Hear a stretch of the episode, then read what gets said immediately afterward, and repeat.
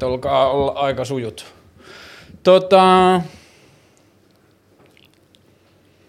ei sen suurempia. Moi Pertti. Terve, mitä tiedät Karli? Yritän selvittää mitä tiedän. Musta tuntuu, että mä tiedän tosi vähän, mutta mä yritän selvittää Se on viisauden alku. Ää, lyhyesti alkuun, kuka sä oot ja mistä sä tuut? Mä olen Pertti Simula, niin kuin tuota, no varmaan just niin kuin tarkoitus, että nimi on tuo ja sitten noin, en tiedä, että onko tarkoitus vähän niin kuin laajemmin vai ihan lyhyesti. No kun mä oon aina vähän ajatellut, että se kertoo vastaajasta, että miten ne ottaa sen. Mutta meillä on hyviä aikaa, niin mieluummin ehkä laajemmin. Niin mä tuota, noin ihan vaan sen, että tuo, niin mä olen Porissa syntynyt ja sitten koulun yliopiston käynyt Helsingissä siellä välillä Lahdessa ja sitten nyt mä oon asunut siis 40-45 vuotta Brasiliassa, mutta koko ajan teen myöskin työtä Suomessa ja Ruotsissa saman aikaan. Ja tuota, sitten yliopiston jälkeen valmistuin vielä Brasiliassa psykoanalyytikoksi ja sillä reissulla olen nyt sitten ollut ollut lopun aikaa tähän asti. Sinne Brasiliaan sut vei aikoinaan suomalaiset yritykset ja heidän tarjoama työ. Niitä oikeastaan se meni sitä kautta, että minä halusin mennä latinalaisen Amerikkaan. Ja lähetin sitten sinne 80 kirjettä summa mutikassa ja yksi kirje sitten joutui väärän koivun kautta Valmetin traktoritehtaan johtajan pöydälle ja tuota, se otti sitten minun yhteyttä. Kun minä yritin välttää suomalaisia firmoja, etten olisi joutunut suomalaiseen johonkin tällaiseen äh, suomalaisten niin kuin joukkoon, jossa ei oppi sitten kieltä niin eikä, eikä tulisi niin kuin sitoutuneeksi siihen paikalliseen väestöön. Mutta kun yksi puu, miten sanotaan, että kun on, mm. on tuota, no, parempi on olla yksi pyy taskussa kuin kymmenen oksalla, mm. vai miten sitten sanotaan. Ja, ja tuota, minä nappasin heti ja sitten lähdettiin sinne ja sillä siisti. Öö, mikä sut sai kiinnostumaan? Tää, puhutaan siis jostain 60-luvun lopusta, 70-luvun alusta. 70, niin 60-luvun lopu, 70 alku, siinähän se Niin alku. mikä sai sut kiinnostumaan Etelä-Amerikasta silloin? No se on laaja kysymys. Mä mietin, että mä haluan Suomesta pois. Mä haluan johonkin sellaiseen maahan, jossa voisi tehdä jotain uutta, joka olisi niin kuin semmoinen vähän niin kuin kehitysmaa luontoinen. Ja sitten mä mietin, että mikä olisi sellainen sopiva kontinentti. Ja tuota, noin, sitten tuli mieleen, että mä olen Afrikassa, mä olen liian erilainen, on vaikea sulautua porukkaan. Aasiassa sama juttu. Latinalaisessa on nyt kuitenkin pikkusen helpompi mm. sotkeutua sinne, tehdä itse näkymättömäksi jotenkin. Niin mä ajattelin, että sinne ja sitä paitsi tuota, noin sitten, ee, mä en muista oliko se ennen vai jälkeen, mä opiskelin vähän Espanjaa tuolla Barcelonassa ja, tuota, ja noin se musiikki hmm. ja se mentaliteetti, hmm. se viehätti, se otti. Ja tuota, noin, sitten mä ajattelin, että Amerikka se on ihan selvä juttu. Ja mä yritin tietysti espanjankieliseen maahan Etelä-Amerikassa, mutta se meni sitten väärän koivun kautta niin kuin tuonne Brasilian puolelle, jossa on Portugali, niin joka sitten kielenähän se on na, niin naseva ja laulava ja voimakas kuin espanjan kieli. Öö, ja sitten sä menit Valmetin tehtaalle sinne töihin. Joo, mä olin kymmenen vuotta sitten siinä alussa menin tuota noin hoitamaan niin kuin menetelmä ja organisaatio kehityksen niin kuin vastuuhenkilö siellä ja sitten Mut siirrettiin Mitä sä olit siellä... opiskellut Suomessa? Täh? Mitä sä olit opiskellut Suomessa? No, siis mä olin filosofian maisteri Helsingin yliopistosta, että tuota noin, ja sitten mä olin opiskellut kyllä tietojen käsittelyä hmm. myös ja systeemianalyysiä. Ja tuota, siltä pohjalta niin menin sitten sitä asiaa. Ja olin Suomessa jo töitä tehnytkin sillä alueella.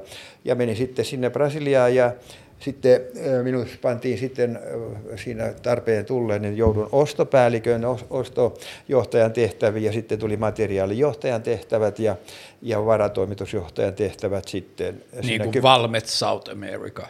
Täh? Joku Valmet South America tai Ei tällainen. vaan, tai niin jo just, mutta nimihän oli meillä kaunis nimi, että Valmet do Brasil. Haa. Industria y Comercio di Tratores on komea nimi, että se oli kyllä siis, ja sehän oli hirveän hienoa ja mielenkiintoista aikaa, voi että sinä oppi vaikka kuinka paljon. Mutta siinä aikana sitten mä menin äh, vuodesvälissä sitä, että mä olin viisi vuotta ollut, niin mä menin sitten äh, Brasiliassa niin psykoanalyysiin ja tuota, niin kuin terapiaa itseäni hoitelemaan ja tuota, niin kuin tarve oli ja tuota, sitten Portugaliksi. Siitä, portugalin kieli niin. Niin. Eh, mutta Brasiliassa puhuu. Niin, niin, mutta että portugalin kieliseen Totta kai, niin, joo, psykoanalyysi. totta kai. Joo. Ja tuota, no, sitten siinä eh, instituutissa, missä mä kävin niin kun asiakkaana, niin sitten mä kiinnostuin niin siitä lähestyvistä tavasta, kun se oli erilainen kuin tämä freudilainen ihmiskäsitys. Että tuota, noin, sitten mä innostuin ja jäinkin sitä opiskelemaan samalla työn ohella. Ja sitten tuota, ja sitten kymmenen vuotta valmentin, ja, siis kun mä olin ollut, niin sitten mä pyysin eroon ja lähdin tuota, noin Yhdysvaltoihin vielä kolmeksi vuodeksi jatko-opintoihin ja, ja käytännön harjoituksia har- tekemään. Sitten palasin vuodeksi vielä Brasiliaa ja sitten siitä poukattiin sitten tuota noin Tukholmaan, jossa ryhdyttiin toimimaan sillä tällä brasilialaisella psykoanalyyttisellä suunnalla, niin kuin perustettiin instituutti sitten Tukholmaa ja toimintana oli siis Ruotsi ja Suomi ja tuota, minä kävin joka viikko Suomessa, olin aina kolme päivää Suomessa ja loput päivät sitten Tukholmassa. Sitten vähän myöhemmin se vähän muuttui se systeemi. Ja parikymmentä, eikä kun kymmenen vuotta meni siinä. Kymmenen vuotta meni sitten siinä ja sitten 97 vaimo, joka oli brasilialainen, niin havaati, että nyt palataan takaisin, kun minä olin luvannut hänelle, että kymmenen vuoden päästä mm. sitten viimeistään, jos haluat. Ja hän halusi ja tuota muutettiin sitten sinne ja nyt ollaan oltu siellä reilu 20 vuotta. Ja tuo, ee, tässä 20 vuodessa tapahtui se, että että tuota, noin minä ää, niin kuin tavallaan taaskin niin kuin väärän koivun kautta joudun tekemisiin tämän maattomien maatyöläisten liikkeen kanssa. Tehän sillä tavalla, että nyt meillä on tässä selkeä tämmöinen lankakerra, jota kautta me päästään esimerkiksi tänne maattomiin maatyöläisiin, mutta kelataan sen verran takaisin. Mä haluan lähteä sieltä, että sä olit Valmetilla töissä, mä en tiedä, oliko se siinä vaiheessa materiaalijohtaja vai, vai varatoimitusjohtaja tai molemmat, muu, molemmat. kun sä halusit sinne psykoanalyysiin. Niin justi, joo. Niin mikä oli sulle siinä vaiheessa se sisäinen impulssi siihen, että mä haluan tehdä jotain mielelleni ja voinnilleni ja maailmankäsitykselleni?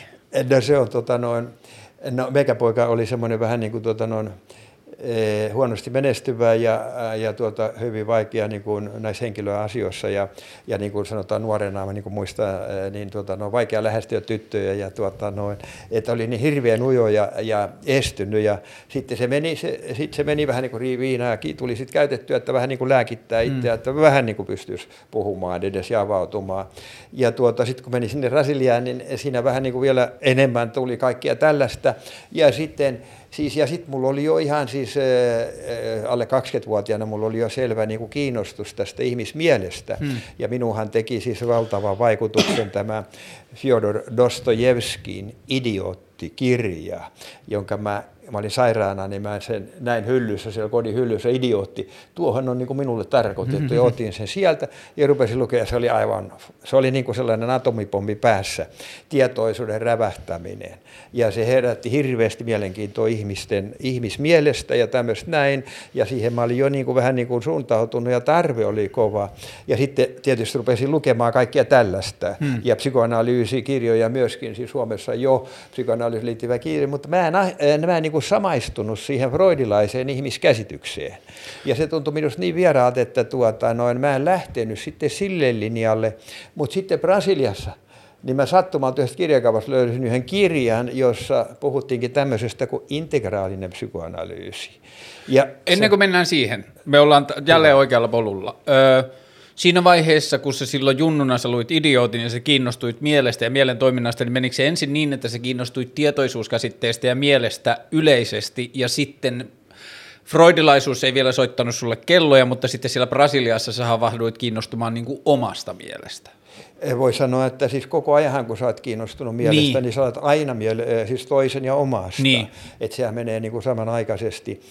Mutta ja... että oliko se alussa vähän niin kuin enemmän semmoinen jotenkin teoreettinen tai yleiskäsitteellinen, että mä haluan ymmärtää tätä mieltä. Niin no kuin... idioottihan kertoi juuri minusta, hmm. että sehän oli suoraan niin kuin siis... Eh, Mikä on muuten idiootin määritelmä? Mikä on idiootti? No, no minä en tiedä, mutta siis ihmiset kai kutsuu sitä vähän niin kuin haukkumaan nimenä, että sä oot oikein idiootti. No se, joka sanoo, niin sehän on niin kuin lapsetkin sanoo. Mm. Että tuota sen puoleen niin se on hyvä, hyvä kyllä ottaa mukaan huomioon tämä seikka aina elämässä. Se, joka sanoo, niin se on. Ja tuota, Eh, mutta idioottihan on semmoinen, että se on vähän niin kuin hölmö ja, mm. ja, ja tuota, tuommoinen niin kuin epätasapainoinen tai jotenkin erilainen. Mutta siinähän on semmoista niin kuin myöskin sellaista, että se on niin kuin, idiootis on se kaunis puoli ja tärkeä puoli. Että se on vapaampi näistä tavallisen elämän normeista – hmm. ehdoista ja rajoituksista, miten täytyy olla ja näin päin pois. Idiot ei ole sopeutunut siihen ja siinä on joku vapauden elementti. Hmm. Ja vaikka se olisikin vähän niin kuin itse tuhoavakin, mutta siinä on kuitenkin jotain elämää ja sellaista niin kuin toimintaa. Eh, minä käsittäisin näin, että se on oikeastaan vähän niin kuin sympaattinen termi.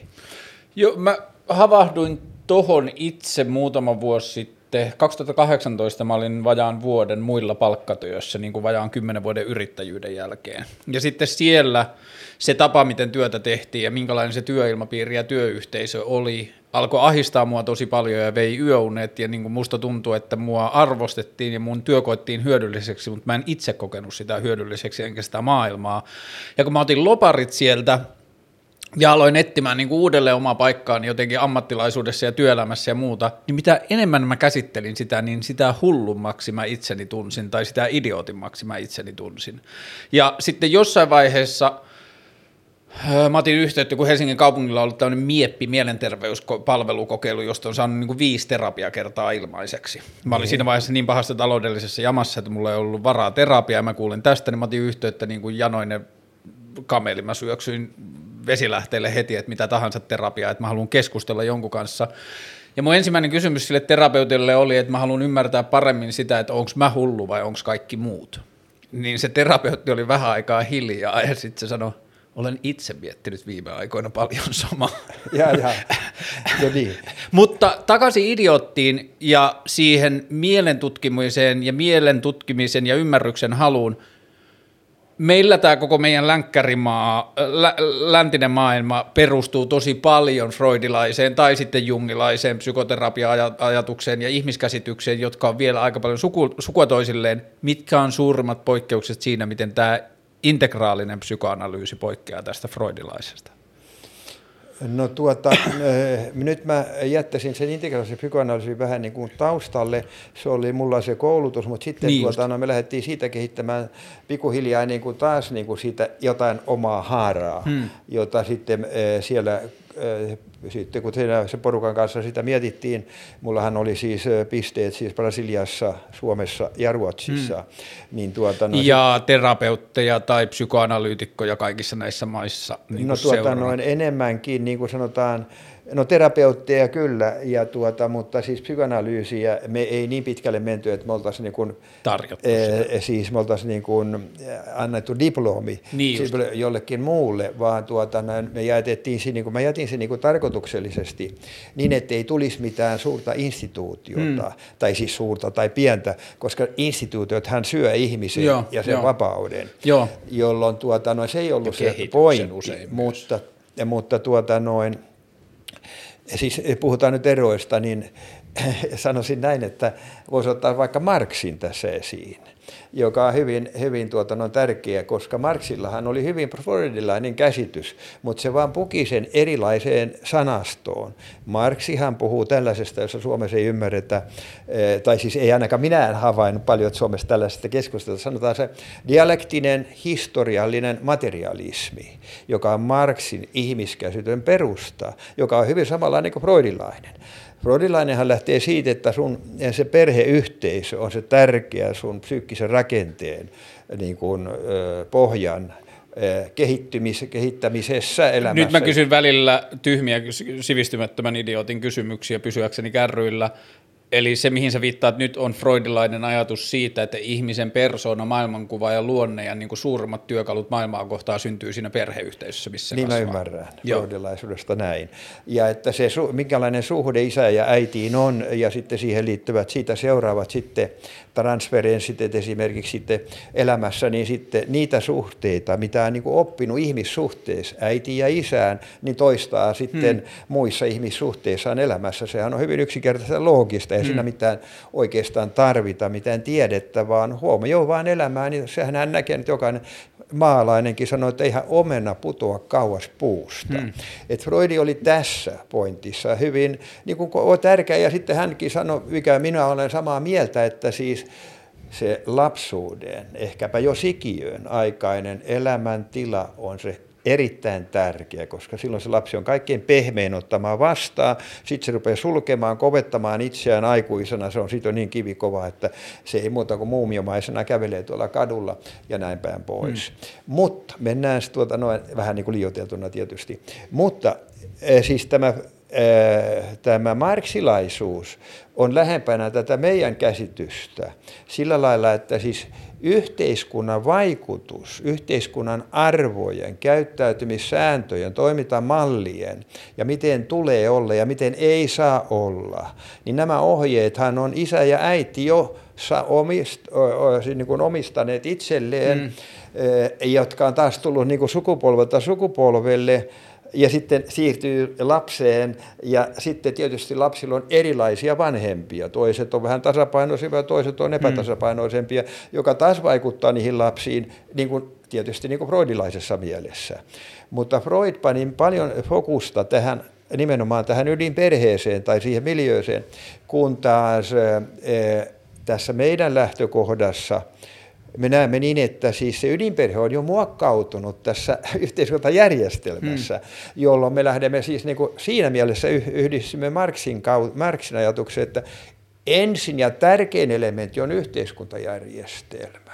Sitten tulee perhe ja sitten tulee jotain muuta. Hmm. Ja tässä jotain muuta, niin siinä on suuri ero minun mielestä, jos mä nyt ymmärrän, äh, eihän näitä tiedä, että miten näitä ymmärtää kukin tulkitsee, mutta semmoinen ero, että tuota noin, kuitenkin niin me näemme koko ajan, että ihmisellä on kuitenkin tahto. Tahtoon liittyy vapaus, siis ihmisellä on vapautta. Ja vapaushan on yhtä kuin vastuu. Hmm. Eihän voi olla vastuuta ilman vapautta, ja vapaushan aina aiheuttaa juuri saman suuruisen vastuun. Eli ne ovat toisensa niin kytkettyjä, että ne ovat synonyymejä, vapaus ja vastuu. Heti kun sanot yhden sanan, niin on toinenkin sana mukana siinä yhdessä sanassa. Hmm. Ikävä kyllä, me emme näin tätä asiaa assosioi tuolla kadulla ihmisen kanssa, vaan kadun ihminen ajattelee näin. Vapaus on sitä, että saa tehdä mitä haluaa. Vastuu on sitä, että täytyy tehdä jotain. Hmm. Tämähän on aivan järjetön niin kuin assosiaatio, ja että tämmöinen siis niin kuin kielenkäyttö on kaikilla minun tuntemissa kielissä on ihan sama sisältö kuin Suomessa, tämä väärinkäsitys. Koska meidähän pitäisi sanoa, että vastuu, jos et sinä voi muut vaihtaa sana vastuu vapaudeksi, niin älä käytä sitä. Jos sinä haluat sanoa, Kaarle, tämä on nyt sun vastuulla, niin sano, että Kaarle, sun täytyy tehdä tämä. Minun vastuu, että mä panen sinut tekemään tämän asian se on niin oikeaa rehellistä kieltä. Jos mä sanon sulle, Kaarle, tämä on sun vapaus nyt tehdä tämä homma, niin silloin mä annan sulle vastuun, jos mä annan sulle vapauden. Hmm. Ja tuota, niin pitäisi... Eli jos sä annat mulle käyttäen sitä sanaa, että tämä on sun vastuulla tehdä, niin sä poistat multa vapauksia siihen liittyen. Totta kai. Hmm. Minähän silloin rajoitan sinua, eikä voi siis, ja tuota noin, vien sinut pois siitä, mikä on se vapauden dimensio siinä hommassa tietysti jolloin, jolloin tuota, näin ollen niin tämä, tämä terminologia, sanoisi konkretisoida näin. Jos minä olin isä ja mulla on tytär, teinikäinen tytär, niin on hyvä, että minä en sanoisi koskaan tyttärelle, että tänään on sinun vastuu pestä astiat. Vaan minä sanoisin tyttärelle, että, tytär, että tänään on sinun vapaus pestä astiat. Ja että pidän siitä kiinni. Ja sitten jos tytär, mitä se tuo isä oikein tuossa nyt rupesi ihan sekoamaan. Ja sitten jos mä sanon kolme kertaa eri päivinä sille ja sitten se rupeaa jo kiinnostumaan, että mitä, tuo, mitä se oikein, isä oikein tarkoitat, että mukaan vapaus. Mä sanon hänelle, että kuulet tytär, että mä olen tajunnut nyt sen, että jos mulla on vapaus tiskata, niin silloinhan mä voin käyttää käsiäni ja taitojani, aikaani, resurssiani tuollaiseen hyödylliseen työhön ja ihan siis myöskin ajatella niin kuin ihan omia ajatuksia, vaikka kuunnella samalla musiikkia ja nauttia. Ja sitä paitsi se työ, mitä mä teen siinä, se on tarpeellista, se on hyödyllistä, se tekee porukan iloiseksi, se on tehty ja minähän teen siinä jotain hyvää toimintaa, siis niin kuin koko tämän perheyhteisön, yhteisön mm. kannalta. Siis silloinhan minulla on vapaus käyttää taitojani, kykyjäni tuon asian eteenpäin viemiseen. Ja että minä ajattelen tästä näin, että kiitos kun kysyit tytär, ja sitten katson mitä tapahtuu. Niin olen melko varma, että tytär rupeaa tiskaamaan, eikä tarvi enää pyytää, eikä sitä neuvotella, eikä kiristellä ja valitella. Ja jos ei rupea, ei mitään hätää. Olipa mielenkiintoinen keskustelu mm-hmm. tyttären kanssa. Ja varmasti sillä heräsi tietoisuus monesta asiasta, joka on sen koko elämälle hyödyllinen tietoisuus. Ei tarvitse ruveta mitään, tehdään samalla tapaa, mutta kuitenkin minä käytin tilaisuutta hyväkseni ja tiedost, herätin jotain hänessä. Tämä vapauden ja vastuun polku osuu tässä meidän integraalisessa ihmiskäsityksessä sinne jotkin muut asiat listalle, niin otetaan vielä steppi taaksepäin, kun oli yhteisöperhe, jotkut muut asiat. Niin onko se, että yhteisö on jo tullut ennen yliperhettä, niin onko se ajatus siinä vähän niin kuin se, että se yhteisö tekee meidän perheistä niin samankaltaisia, että meidän pitää lähtökohtaisesti aloittaa keskustelu siitä yhteisöstä, yhtenäiskulttuurista ja vallitsevasta kulttuurista, että se perheestä keskustelu on viety jo vähän liian pitkälle, että se on niin paljon seurausta siitä. Aivan. Niin että siis eh, se perhekeskustelu on tärkeä, mutta eh, se, että siis kaikkein tärkein meidän mielestä on se yhteiskuntarakennelma. Hmm. Ja sehän yhdellä sanallahan sitä kuvataan sanalla, Suomessakin ihan yleisesti hyväksytyllä sanalla kapitalismi, hmm. joka tarkoittaa kilpailua, joka tarkoittaa eh, kulutusta – joka tarkoittaa aina enemmän ja enemmän. Mm. Ja kilpailuhan tarkoittaa sitä, että ihmiset kilpailee keskenään, eli jokainen on toinen toistaan vastaan. Mm. Jokainen pelkää toista, että se vie minulta, koska me elämme kilpailun itsekkyyden yhteiskuntajärjestelmässä. Ja tämä, Karle, on meidän mielestämme se kaikkein suurin syy, miksi ihminen voi huonosti. Hmm.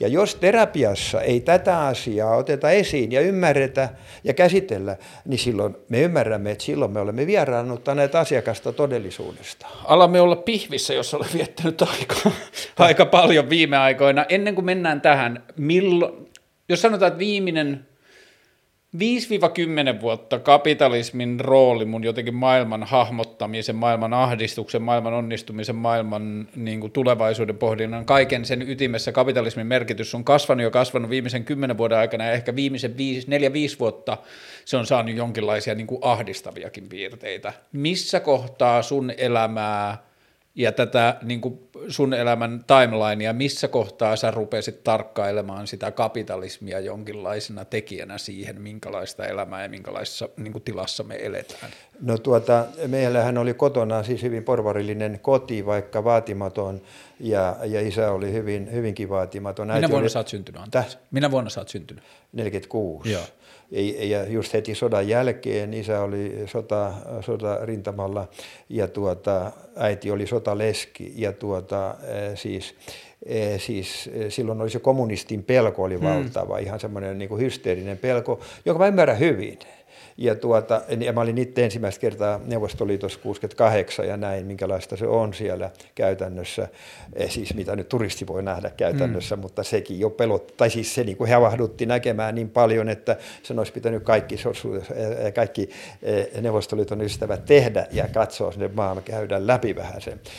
mutta tuota, jätetäänpä se. Mutta mä tarkoitan sitä, että siis, siis mä olin siis opiskeluaikana niin selvästi jo ennen niin kuin vasemmistolainen ja tuota, niin kuin, en tiedä muistaako joku sellaista liikettä kuin enemmistö, joka oli jopa tuota, noin, niin kuin tämän jalankulkija ja pyöräilijän puolustajaliike ja autojen niin kuin semmoinen, sehän on edelleen olemassa enemmistö eri ja tuota noin, niin, ja sitten mä olin 68 vuotta Yhdysvalloissa New Yorkissa kesän, kesätöissä ja tuota, siellä oli tämä Vietnamin sodanvastaiset mielenosoitukset ja minähän olin totta kai mukana ja se koko ajan avasi enemmän ja enemmän siellä Yhdysvalloissa olo tätä niin kuin poliittista ja taloudellista tietoisuutta ja tuota, tämän kapitalismin niin kuin epäoikeudenmukaisuutta ja vääryyttä, joka tarkoittaa sitä, että se, jolla on paljon, sillä on vieläkin helpompi saada vieläkin mm. enemmän tekemättä edes mitään työtä. Joka on varsinkin tässä nyt korona-aikana näkynyt aika paljon. Aivan, että, että rikkaimmat ja biljonaarit vai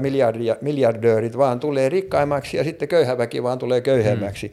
Että onhan se niin epäoikeudenmukaista, että mä en käsitä, että ihmiset voi niin kuin hyväksyä tällaisen epäoikeudenmukaisuuden, joka on rakenteellinen epäoikeudenmukaisuus, lailla suojattu ja monin tavoin mm. laihin kirjoitettu ja, ja perustuslait ja kaikki on siihen rakennettu, että näin se pitää toimia kaikki tämä valtiojärjestelmät ja talous, sosiaaliset järjestelmät. Se on ihan käsittämätöntä, ettei tätä niin kuin aseteta kyseenalaiseksi. Mutta siis siinä voisi ajatella näin, että siinä tehdään taas se jekku, tietoinen tai vahin, huomaamaton jekku, että verrataan Neuvostoliittoon. Mutta mm. eihän Neuvostoliitossa koskaan ollut mitään sosialismia, vaan siellähän oli siis proletaarin diktatuuri, sanotaan siellä oli diktatuuri ihan niin kuin oikeasti sanottuna. Mutta se ei ollut proletaarin diktatuuri, vaan se oli tämän, tämän kulttuuran tai siis tämän politpyrön, eli puoluejohdon, ainoan puoluejohdon diktatuuri, siis todellinen mm. diktatuuri. Siellä oli niin kuin ero kapitalismin ja, ja, ja tähän e, sosialismin välillä siellä oli se, että e, kapitalismissa kuitenkin on pikkusen talousvoimat ja sitten on poliittinen voima. Hmm. Mutta Neuvostoliitossahan oli pantu sama niin. pakettiin, jolloin se oli vielä rajumpi diktatuuri kuin kapitalismin diktatuuri. Ja nythän siellä on... Niin on Kiinassa nyt esimerkiksi. Tällä. Niin ja sitten nythän taas jos ajatellaan Venäjää, niin sehän on lipsahtanut vähän sillä tavalla, että se poliittinen järjestelmä voi näyttäytyä demokraattisempana, mutta se taloudellinen järjestelmä on lähes diktatuurimaisempi Ihan kuin se on ollut aikaisemmin. Ja, ja siis vähän niin kuin peitellymmin se on hoidettu. Ja Suomessa vähän vieläkin niin kuin, vähän niin kuin peitellymmin. Mutta Suomessahan on sama systeemi. Niin, mutta ennen kuin mennään tuohon, niin kun toi on mun mielestä niin superkiinnostavaa aina, että miten paljon meillä on edelleen puhetta, jossa No just mistä sä sanoit, että kun kaiken kritiikin, niin kuin kapitalismin kritiikin perään laitetaan heti se, että haluatko muuttaa Kuubaan tai Pohjois-Koreaan tai Neuvostoliittoon, että niissä on kokeiltu. Mutta ennen kuin päästään sinne asti, on se keskustelu, jota ei edes käydä, että sitä kapitalismia voisi kritisoida. Aivan. Ja se mun analyysi tai jotenkin fiilis siitä, että miksi siinä on onnistuttu niin hyvin, on kaksi asiaa. Toinen on juuri se kilpailu, on näytetty se naapurin bemari ja sanottu, että sinullakin on mahdollisuus siihen, mm. niin sen jälkeen – sä et halua kritisoida systeemiä, joka mahdollisesti lupaa sulle bemarin. Ja sitten se toinen, missä kapitalismi on onnistunut, on se, että se on onnistunut kertomaan, että ei ole vaihtoehtoja. Mm-hmm. Vähän sama kuin poliittisessa järjestelmässä, ihmiset siteraa Churchillia edelleen ja sanoo, että Churchill sanoi jo, että tämä ei ole paras, mutta ei ole muita. Niin kapitalismissa on onnistuttu siinä samassa tosi hyvin. Tuolla sosialismin ja kommunismin puolen sekunnin alasampumisella Venäjä kokeili ei onnistunut. Ja sitten se, että niin isolle osalle ihmisistä, jotka ei ikinä välttämättä edes tule hyötymään niistä kapitalismin hedelmistä, on luvattu se mahdollisuus siihen rikastumiseen. Ja ihmiset ei uskalla kritisoida sitä kapitalismia kapitalismia, koska se tällä hetkellä tuntuu unelmista luopumiselta. Mm-hmm, ja tämä on se, miten, niin kuin mihin jotenkin semmoiseen kuolonpyörään tai spiraaliin mä oon niin kuin tähän mennessä jotenkin saanut vietyä oman tunnelmani siihen kapitalismiin liittyvän kritiikin. Kyllä, tässä on varmasti tärkeimpiä elementtejä, mitä siinä on. Ja sitten, tuota, sitten juuri tämä että siis kun se on se ahneuden ja sen järjestelmä, jossa vahvin vahvistuu, niin sen saadaan, sitä saadaan perusteltua tietysti darwinismilla suoraan, hmm. ja se sopii niin kuin nyrkkiin silmään darwinismin kanssa, kapitalismi, darwinismi ja tieteen, tieteen logiikka. Tieteen logiikkahan, jos darwinismi on niin kuin tieteen logiikka, niin silloinhan tämä kapitalismin logiikka eh, on, niin kuin ruokkivat toinen toisiaan ihan suoraan, joka minusta on juuri se yksi virhe koko jutussa. Ja sitten onhan nyt se selvää, että tuota noin, eh, siis jos ajatellaan historiallisesti, niin ajatellaan mikä oli kapitalismia ennen, oli kuningaskunnat ja, ja oli, sitten oli nämä feudaalijärjestelmät ja oli siirtomaakaudet ja oli keisari tai siis imperiumit ja niin edelleen. Ja sitten siis vaikka ihan niin kuin nämä heimoyhteisöt, mm. jos mennään tuhansia vuosia taaksepäin. Niin jos katsoo sitä, niin kaikillahan näillä on se sama periaate. Siis valtaa pitää ja hoitaa valtaa siten, että se saa niin kuin kaverit puolelleen, pienen ryhmän, jolla se kontrolloi sitä suurta porukkaa. Ja miten se tapahtuu, mikä on se menettely tai nimi, onko se kuningastunta, feodaali, siirtokunta tai joku heimojärjestelmä, niin se on epäluonnollinen. Se sosiaalismi tai kapitalismi, ne on epäluonnollisia asioita se, mikä on se olennainen asia, että niin sanotussa demokratiassahan on seuraava ongelma, jota nyt nykyisin käytetään, niin kuin uskotaan, että me ollaan demokratiassa, semmoinen merkillinen uskonto on olemassa. Koska mehän, meidän demokratia, niin sanottu demokratia, ei ole demokratia suinkaan, vaan meidän demokratia on edustuksellista demokratiaa. Ja edustuksellinen demokratiahan tarkoittaa sitä, että kansa valitsee edustajat – omat edustajansa ja delegoi niille hmm. valtaansa, jotta edustajat tekee päätökset. Mutta kansahan ei tiedä etukäteen mitään muuta kuin valokuvan tuolla esimerkiksi kadulla tai televisioruudussa, ja mikä enemmän on rahaa, niin se enemmän näyttää naamaansa ja sitä sitten äänestetään, hmm. karkeasti sanottuna, yksinkertaistettuna, jolloin se kansa ei tiedä, mitä hänen edustajansa siellä, edes tiedä, mitä päätöksiä edes hän tekee, jolloin siis ainoa semmoinen todellinen vastaorganisaatio on todellinen demokratia, joka tapahtuisi, jos sanon pari sanaa siitä, niin sanoisin tällä tavalla. Mä oon varannut sille siis puolitoista tuntia tästä keskustelusta. Me ollaan käyty viime kesänä niin hyvää ja rikasta keskustelua tästä aiheesta, että niin tämä oli yksi niistä, johon mä haluan pureutua sun kanssa. Just joo. Niin demokratian vaihtoehdot ja ajatukset siitä, että miten sitä voidaan tehdä toisin. No jos mä, jos otetaan, mä en tiedä otetaanko tämä vaikka tässä hiukan. Lähdetään vaan, ihan sama, just, otetaan se vaikka tässä. Niin, niin tuota, mä olen tätä asiaa paljon miettinyt ja, ja paljon käynyt tästä keskusteluja ja tuota, äh, myöskin sanotaan näin, että suomalaisten yliopistoprofessorien kanssa ja näin päin pois. Ja tuota, noin, mä olen aina puolustanut seuraavaa ajatusta, että meillä täytyisi olla suora demokratia – ja sen alapuolella on edustuksellinen demokratia. Hmm. Ja suora demokratia täytyy päättää kaikki tärkeät ja rakenteelliset asiat. Ei mitään sitä, että tehdäänkö tähän puisto tai tehdäänkö tähän uimallas tai pannaanko katu joku asfaltti tai tuommoinen. Nehän on pelkkää silmän äh, niin kuin, hämäystä, tuommoiset pikkupäätökset, niin kuin Sveitsin demokratiat, hmm. ja, että saadaanko ottaa äh, noita immigrantteja vai ei saada ottaa ja kuinka paljon otetaan tai tämmöisiä päätöksiä. Ei niillä ole mitään todellista merkitystä, vaan se täytyisi olla niin, että mun mielestä, jos mä, jos mä voisin niin ajatella mahdollista tulevaisuutta, että esimerkiksi sanotaan, hallitus Suomessa päät, kuvitellaan, että tämä olisi mahdollista. Hallitus päättää niin, että kuulkaa, että nyt tuota noin kansa. Me ollaan ajatellaan, että meidän täytyy vähän niin kuin tätä demokratiaa niin kuin syventää ja laajentaa ja ottaa kansa mukaan tähän demokratiaan. Ja että me arveilemme näin, että juuri niin kuin Suomen koululaitoksessa on asiat, niin meidän täytyisi tehdä niin kuin miten Suomen koululaitoksessa on asiat sovittu. Eli siellähän on, puhutaan arvopohjasta, opetuksen arvopohjasta. Ja sieltä opetuksen arvopohjasta sitten rakennetaan se koko järjestelmä. Jolloin näin ollen meidän täytyisi matkia tätä Suomen koululaitosta sillä lailla, että kansa päättää yhteiskunnan arvopohjasta jolloin pannaanpas tähän arvopohjaan kansan niin kuin päätöstä helpottamiseksi vaikka 10 tai 20 sanaa ja pyydetään kaikki äänestämään, onko tämä sinusta, tämä sana sinusta niin kuin yhteiskunnan arvopohjana hyvä sana. Ja vaikka näin, tasa-arvo, yhteisvastuu, yhteisöllisyys, rakkaus, kilpailu, kapitalismi, siis rahanvalta. Mm. Sehän kapitalismihan tarkoittaa mm. rahanvalta, jolloin pannaan, että rahanvalta, että puhutaan niin kuin selvää mm. kieltä eikä hämätä kansaa. Mm jollakin oudolla sanalla. Ja sitten pannaan ne kaikki kapitalistiset arvot, arvot siihen, niin että siinä on kaikki ne arvot. Ja sitten kansa klikkaa, että tuo, tuo, tuo ja tuo on mulle sopiva arvo. Sitten katsotaan, aha, Sieltä tuli tämmöinen. Siellä sanotaan näin, että tuota, no, tasa-arvo, yhteisöllisyys, niin kuin aina juhlapuheissakin mm. puhutaan, joka tarkoittaa yhteisvastuusta, toinen toisesta huolehtimisesta. Aha, tämmöinen. Ja sieltä tuli tuommoinen ja näin päin pois, että noi esiin. Ja että, että ihmistä pitäisi arvostaa aina riippumatta sen suorituksista, että kaikki ihmiset on todellakin tasa-arvoisia.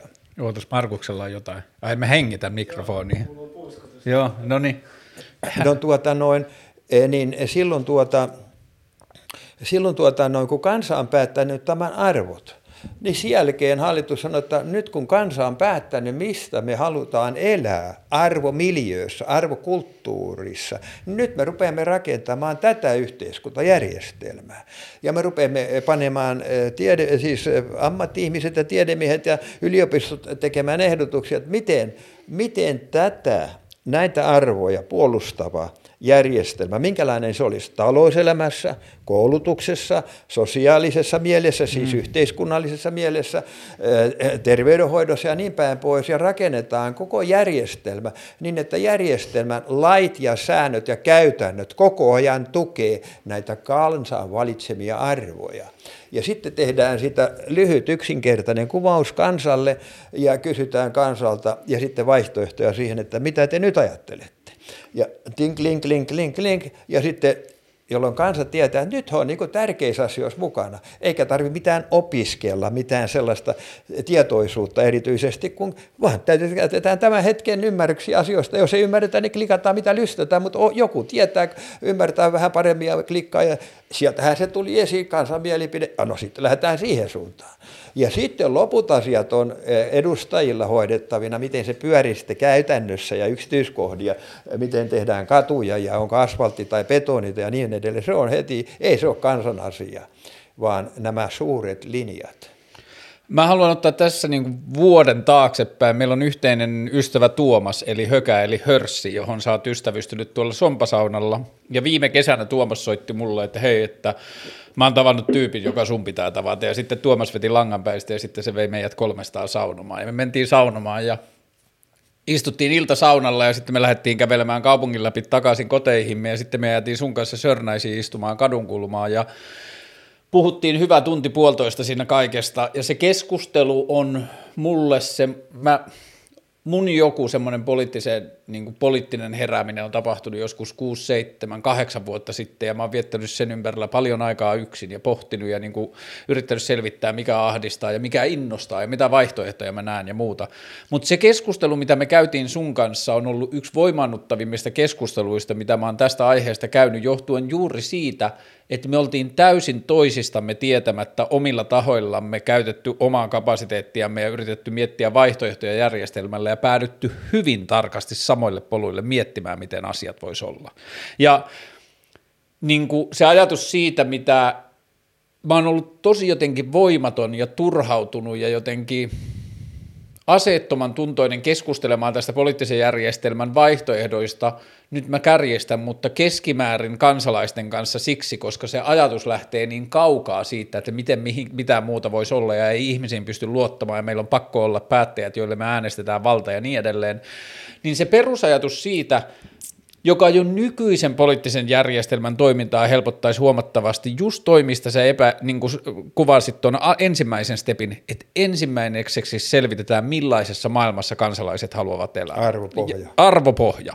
Ja arvopohjasta, nyt varsinkin kun meillä on sähköiset järjestelmät ja kysymyspatteristot ja muuta, niin joku kuulija voi lähteä – pilkkaamaan tai niin kuin kyynisesti suhtautumaan tuohon sun äsken esittämään version siitä, että eihän sitä nyt sanoilla voi ja niin edelleen. Ei tarvikkaa. Me voidaan laittaa myös 160 kysymysten patterista, jossa on lyhyitä tilannekuvauksia, kummalla tavalla toimisit, että yhteiskunta haluaa tai aloitetaan niistä sanoista, että minkälaiset sanat on sinulle merkityksiä, löydetään vastinpareja ja sitten esitetään vaikka erilaisia lähestymisiä, että Syyriassa on humanitaarinen kriisi, koetaanko me yhteiskuntana, että meidän tehtävä on osallistua maapallon kärsimyksen vähentämiseen tai lieventämiseen niin, että se ei jäisi yhteisiin, pol, yhte, niin kuin yksiin pieniin polttopisteisiin se kärsimys, että me koetaan, että jos me osallistutaan siihen laajemmin, niin me vähennetään sen kärsimyksen haitallisuutta, vai halutaanko me olla nationalistinen valtio, joka pitää huolta vain omista ja niin edelleen.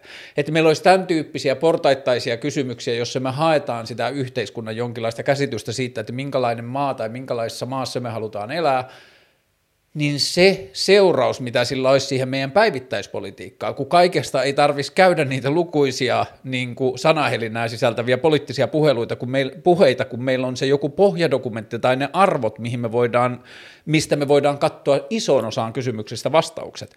Ja sitten sen jälkeen, kun se arvopohja on tehty, niin sieltä tulee just toi, mistä sä puhuit, että kun tulee ne tiedenpäällystykset ja tierummut ja kaikki tämä niin kuin yhteiskunnan pikkuyksityiskohdat, niin sinnehän me tarvitaan asiantuntijoita, ei välttämättä kansanedustajia. Nyt meillä on kansanedustajia, jotka on hakenut eduskuntaa vaikka sanotaan siksi, että he ovat huolissaan kulttuuriväestön, kulttuuriväen tilanteesta tai he ovat huolissaan maahanmuutosta tai mistä, mutta jos ne pääsee läpi, niin tulee yksi kahdesta sadasta, joka osallistuu kaikkiin asioihin. Vaikka heitä olisi alkuun kiinnostanut vain yksi tai kaksi asiaa. Ja sen viime kesän keskustelun jälkeen mä oon paljon niin kuin jotenkin jäänyt semmoiseen tilanteeseen, tai niin kuin, että se oli sillä tavalla rauhoittava, että hyvä, että mä en oo, niin kuin, mä en ole ainakaan ihan täysin hullu, tai jos olen, niin sitten on muitakin. Että muutkin ovat tulleet analyysissä siihen tulokseen, että tämä nykyinen järjestelmä ei ole paras, ja on oikeasti olevia, olemassa inspiroivia, todelta tuntuvia vaihtoehtoja, joita pitää vaan ruokkia ja tutkia lisää. Ja mä oon niin kuin tässä tämän ohjelman viimeisen vuoden aikana mä oon lukuisia kertoja sanonut sitä, että mä puhun sitten demokratiasta myöhemmin lisää ja mä avaan niitä omia ajatuksia myöhemmin, mutta kuitenkin musta tuntuu, että salaisesti mä oon vähän oottanut myös sitä, että mä saan sut vieraaksi, että mä voin jatkaa vähän sitä keskustelua ja jatkaa sitten sen jälkeen. Mutta Muistaaksä missä kohtaan sulla on alkanut jotenkin, missä kohtaan sä oot ruvennut havahtumaan siihen, että tämä, mitä meille tarjotaan demokratiana, tai mitä me pidetään näin niin kuin yhteisöllisesti ainoana vaihtoehtona, niin missä kohtaa sä oot alkanut kyseenalaistaa sitä, että ehkä tämä ei ole ainoa tai ehkä tämä ei ole paras? No kyllähän se on ollut siis aina mielessä, mielessä tuota no, nuoruudesta lähtien. Mitä sulla on sattunut se... lapsi?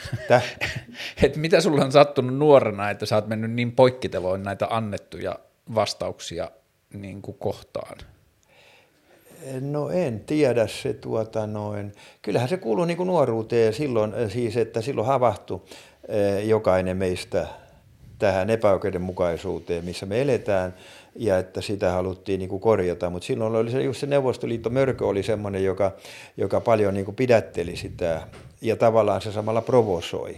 Et siinä oli sekä pidättelevä että provosoiva elementti mukana. Ja, tiety, ja tietysti se kapina henki, kun nuorena, nuorenahan se on siis minusta niin kuin tässä yhteiskunnassa, mä tarkoitan, en tarkoita Suomea, mä puhun nyt niin kuin länsimaisesta yhteiskunnasta oikeastaan kaiken maailman mm. yhteiskunnista. Mm niin tuota, no, nuori on aina sen verran terveempi yksilö kuin aikuinen, että se kapinoi tähän aikuisen maailmaan menemistä, koska tämä aikuisen maailma on niin tukahduttava ja se nuoruuden into, innostus, rakkaus, ihastus elämään, se tapetaan niin äkkiä ja niin lujasti. Ja vaikkei sitä älyllisesti niin kuin tajua, mutta sen tiedostaa, kun katsoo omia vanhempia ja sitä kavereita, mm. niitä nuoruuden kavereita. Siis Fernando Pessoa, portugalilainen eh, kirjailija, ajattelija, eh, hyvin tärkeä kirjailija siis portugalinkielisessä maailmassa, tietysti kuollut jo kymmeniä vuosia sitten. Hän kirjoitti jotenkin näin sellaisessa kirjassa, jonka nimi on Desasosego. Eli siis, miten se suomeksi se tarkoittaisi jotain, niin kuin, sanotaan yksinkertaisesti, se olisi niin kuin rauhattomuus. Joo, sen kirjan, levottomuus, rauhattomuus. Levottomuus, jotain tuollaista. Niin levottomuus on ehkä vielä parempi sana, joo. Ja tuota, hän kirjoitti näin, että tuota, no, on tämmöinen tarina siihen sisältö, että siinä kirjassa hän kuvaa näin, että tuota, tämmöinen, eh, oliko se lehden toimittaja, oli siellä toimituksessa työssä, ja siellä toimituksessa oli semmoinen juoksupoika, nuori kaveri. Ja sitten eh, se, toimi, se lehden toimittaja, niin se tykkäsi, että tämä kaveri oli kamalan kiva, kun se oli aina avoin ja aina innostunut ja, ja elämänhaluinen ja ei ollut pahaa päivää hänellä tällä kaverilla, tällä nuorella kaverilla. Ja, tuota, eh, ja sitten se muutti, sitä, muutti työpaikkaa ja sitten parikymmenen vuoden kuluttua sille tuli mieleen, että no nyt, että niin tulikin mieleen se kaveri, joka oli siellä, se juoksupoika, että mitähän sen elämään mahtaa nyt kuulua. Ja sitten se pohti näin ikään, että kato niin, että silloin varmaan perhe, sitten silloin varmaan joku asuntolaina ja autolaina ja sitten silloin ja noin, että sen pitää noin ja noin ja noin ja noin. Aha, sitten hän on tullut ihan normihenkilö. Ja että sehän on kuollut, siis elävänä kuollut. Mm. Ja että oikeastaan, jos ajattelee tätä maailmaa, niin tämähän tapahtuu oikeastaan kaikkien nuorten kohdalla noin 20-vuotiaana. Että siinä vuosivaihteessa se nujerus sitten niin kuin tapahtuu lopullisesti. Huomaamatta, huomaamatta, mutta niin kuin melko varmuudella. Mm. Ja tuota, niin kuin merkittävällä tavalla se elämä muuttuu. Ja kun mä luin tämän, Eli mä, tämähän on just niin kuin mäkin itse olen tuntenut, vaikka en ole sitä ajatuksen tasolle pyrki, osannut panna eikä mm. kuskaltanut ajatella. No, mutta tämä kaveri näki se ja pani vielä paperille. Voi että kyllä oli hieno. Ja tämä on se minusta, jota nuoret kapinoi ne tiedostaa sen, että tähän putkeen meitä työnnetään. Ei ne älyä sitä, vaan se on tunteen hmm. tasolla, syvemmän tietoisuuden tasolla. Ja ne kapinoi sitä, vaikka vanhemmat olisi kuinka hyviä, niin kapinoi, koska ne tiedät, että kohta mä joudun luopumaan hmm. elämästä. Itse kirjoitetusta tai itse sävelletystä elämästä. Siis vapaudesta, niin. joka vapaus on vastuuta ja vastuulli, vastuu on vastuullisuutta, muistetaan se. Siis vapaus on vastuuta, siis vastuullisuutta, eli rakkautta. Vapaus on synonymille sana rakkaus. Kun tämä kun äsken sä puhuit tuosta aikuistumisesta ja siitä aikuisuuden ansasta, niin sitten mulla tuli mieleen noin meidän aikaisemmat keskustelut siitä vapaudesta ja vastuusta, että eikö aikuisuuden käsite, miten se meille esitetään, niin eikö se liity just siihen vastuuseen väärin ymmärrettynä. Siis. Eli meille esitetään aikuisuuden myötä, meille esitetään vain vastuu, meille ei esitetä enää vapautta. Eli siis toisin sanoen ei esitetä vastuuta, vaan esitetään pakko. Velvollisuus. Ei, vaan esitetään pakko, koska velvollisuus niin. on kaunis sana ja se tarkoittaa, jos minä toimin velvollisuuden tuntoisesti, niin minä toimin rakkaudellisesti. Mm. Velvollisuus on rakkaus, velvollisuus on vapaus, aivan niin kuin vastuu. Mutta siis aikuisen elämä on pakkojen ja täytymisten ja rajoitusten maailma. Mm. Joo, ja se just se, mistä aikaisemmin niin sä kuvasit sitä, että, se, että meillä on paljon sitä vastuusanan käyttöä, josta se vapaus on jätetty pois. Jolloin se on ihan väärä asia. Joo. Se muuttaa ihan, siis se keikauttaa koko logiikan ihmisen päässä nurin niskoen. Ja silloin eh, sille tulee just se, että tuota noin, eh, siltä viedään niin kuin vapauden, eh, kosketus vapauden tunteeseen, huomaa se, Tällä konstilla viedään ihmisestä niin kuin se tietoisuus ja tunne vapaudesta hmm. pois. Mä selitän tämän toiselta kannalta. Tämä on hyvin tärkeä, minun mielestä erittäin tärkeä elementti, koska sanotaan, me ollaan tässä, jutellaan kahdesta, eikö niin? Ja tota, sinä sanot sitten jotain vähän niin kuin kriittistä tai jotain vähän sellaista, joka loukkaa minua jolloin minä syytän sitten sinua, että mielessäni tietysti, että nyt se sanoi, se, yritti, se loukkasi minua, se niin jotenkin alensi minua. Ja kyllä nyt mä olen niin loukattu ja mä olen niin vihainen, että mä olen näin loukattu. Niin katos, meidät on opetettu siihen, että minä syytän sinua, että minä tunnen loukkaantuneisuutta. Hmm. Eikö se ole ihan järjetöntä? Niin kuin sulla olisi valta minun tunteesi ja kontrolli minun tunteesi. Luojan kiitos, ei ole, eikä tule olemaan. Eli siis minähän olen Eikö ihmisestä sanotaan näin, että ihminen on ihan vapaa ajattelee, mitä se vaan ajattelee, mutta puhua ei saa, kirjoittaa ei saa, se on ihan eri asia. Mutta ajatella saa, kun eihän sitä diktatuurika voi nähdä, mitä minä ajattelen. Mutta paperilla ja sanoiksi ei saa sitä muuttaa diktatuurista, mutta ajatella voi, eikö se mm. ole ihan vapaa? Samalla lailla minä olen täysin vapaa tuntemaan, mitä mä tunnen. Jos mä tunnen vihaa, tai mä tunnen kateutta tai ilkeyttä sinua kohtaan, tai tunnen ei, eh, eh, mitä tahansa, vetovoimaa tai jotain muuta, niin totta kai mä saan tunteeksi. Mä saan tuntea ihan mitä mä tunnen. Se, että sitten kerroks mä sun tuntees, lähestyks minä sinua, jos on sellainen tunne, niin se on ihan eri asia. Eihän meillä silloin ole vapautta tehdä mitä me halutaan. Mehän täytyy aina toimia toista kunnioittaen, hmm. jolloin, jolloin mutta tunteessa mä olen täysin vapaa. Nyt meiltä on tässä yhteiskunnassa, mä tarkoitan maailmanlaajuisesti, eh, globaalisesti ja historiallisesti, meidät on ohjattu siihen kaikissa valtajärjestelmissä, siihen, että minä syyllistän sinua. Katos, kun minä syyllistän sinua, niin minä delegoin vapauteni sinulle. Ja kun minulle ei ole vapautta, minä haluan delegoida sen sinulle, niin sinullahan on valta minua, eikä niin? Jolloin, niin. jolloin mä olen niin kuin alistanut itseni sinulle, ja tämä on se meidän yhteiskunnan logiikka.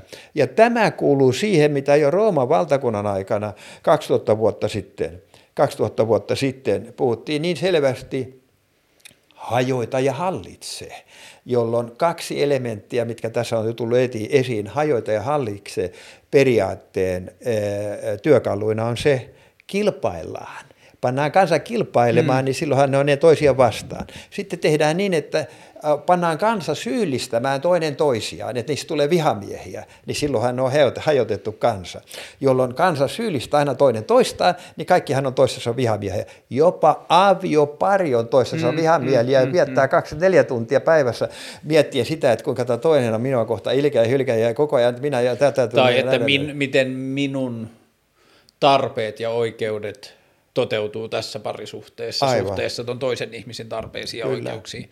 Silloin kun puhutaan pitkäaikaisista toimintamalleista ja semmoisista kulttuurisista toimintahaarukoista, jotka on nähtävissä vuosisatoja tai jopa vuosituhansia taaksepäin, niin ensinnäkin on ymmärrettävää tai on inhimillistä ymmärtää se, miten vähän niihin välillä kohdistuu minkäänlaista muutospainetta ja ajatusta, koska ihmisiä on opetettu niin vahvasti että jos joku on, asia on aina ollut niin, niin se ei voi olla toisin.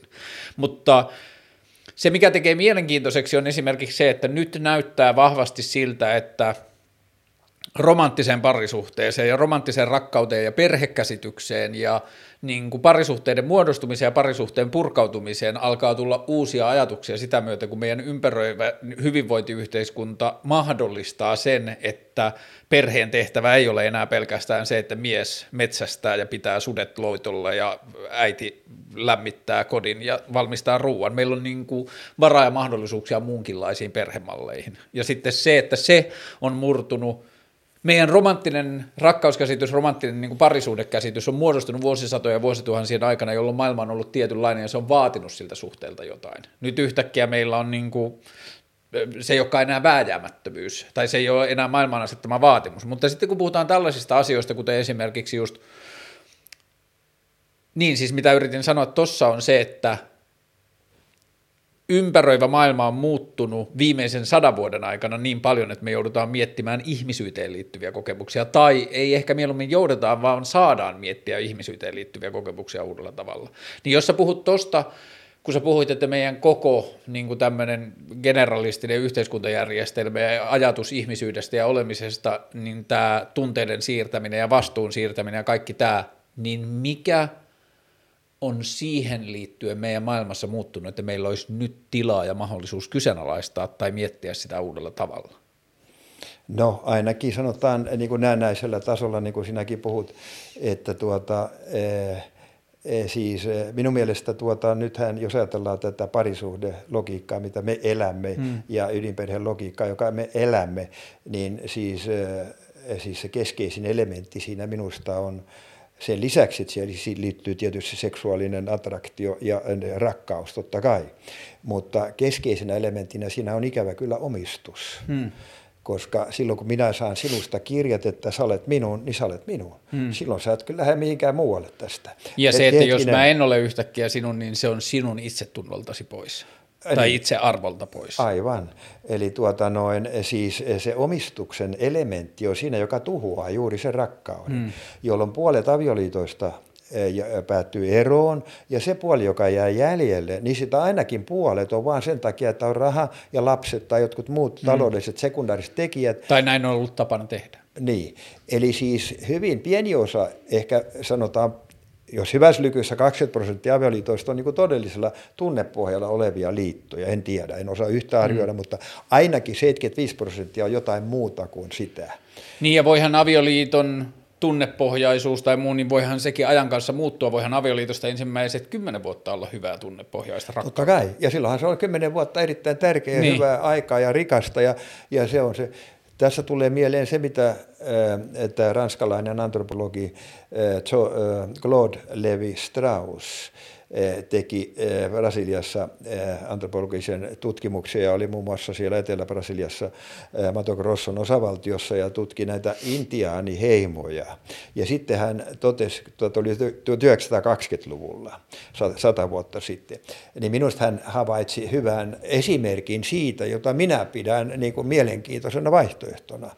Että siellä oli tämä tämmöinen heimo, jolla oli tällainen elintapa, että niin kuin sanotaan, siellähän edetään sellaisessa kolhoosissa, eh, kyläkolhoosissa, jossa on se suuri eh, kylä eh, ja siinä sitten sellainen suuri rakennus ja sitten siellä asuu kaikki perheet sen yhden rakennuksen sisällä.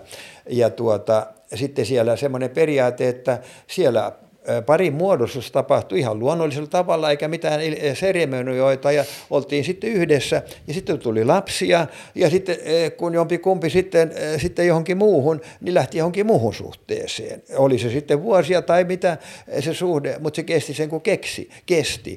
Ja sitten, että kaikki lapset oli kaikkien lapsia. Mm voi että kuule, tämä on kaunis minusta. Että jos minä esimerkiksi, mä panen nyt tämän Suomeen tähän, tähän me ollaan nyt Kallios vai mikä tämä on? Vallilas. Täh, Vallilas. Vallilas. Niin, niin täällä Vallilas, kun nyt kun jos minä menen tuonne ulos ja katson niitä lapsia tuolla kadulla, jos minä tunnen, että nämä kaikki on minun lapsia, niin minä rakastan niitä kaikkia, eikö mm. niin? Ja haluan kaikille tehdä hyvää, jos vaan siis siinä tilanteessa niin kuin, ja kulttuurissa on mahdollista tehdä hyvää.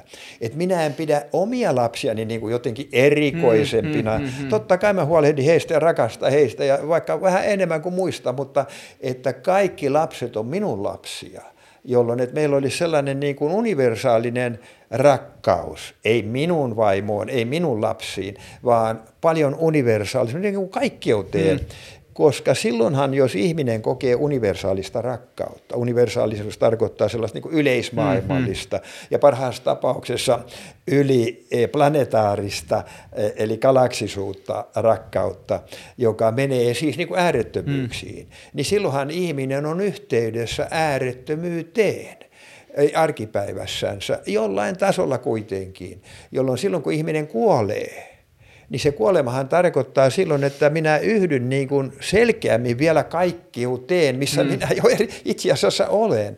Ja minusta tuli yksi kaikkeuden kanssa, joka on se kaikkein suurin onnellisuuden klimaks, jota voi ihminen nyt kokea. Se on ihan, minusta niin kuin, niin kuin tuntuisi niin kuin ihan selvältä asialta. En mm. ole sitä vielä kokenut, mutta mitä mä ymmärrän näistä, että just siis se suuri rakkaus, laaja rakkaus, se on niin kuin mä sanoisin näin, se on niin kuin semmoinen krooninen orgasmi. Hmm. Kroonistunut orgasmi.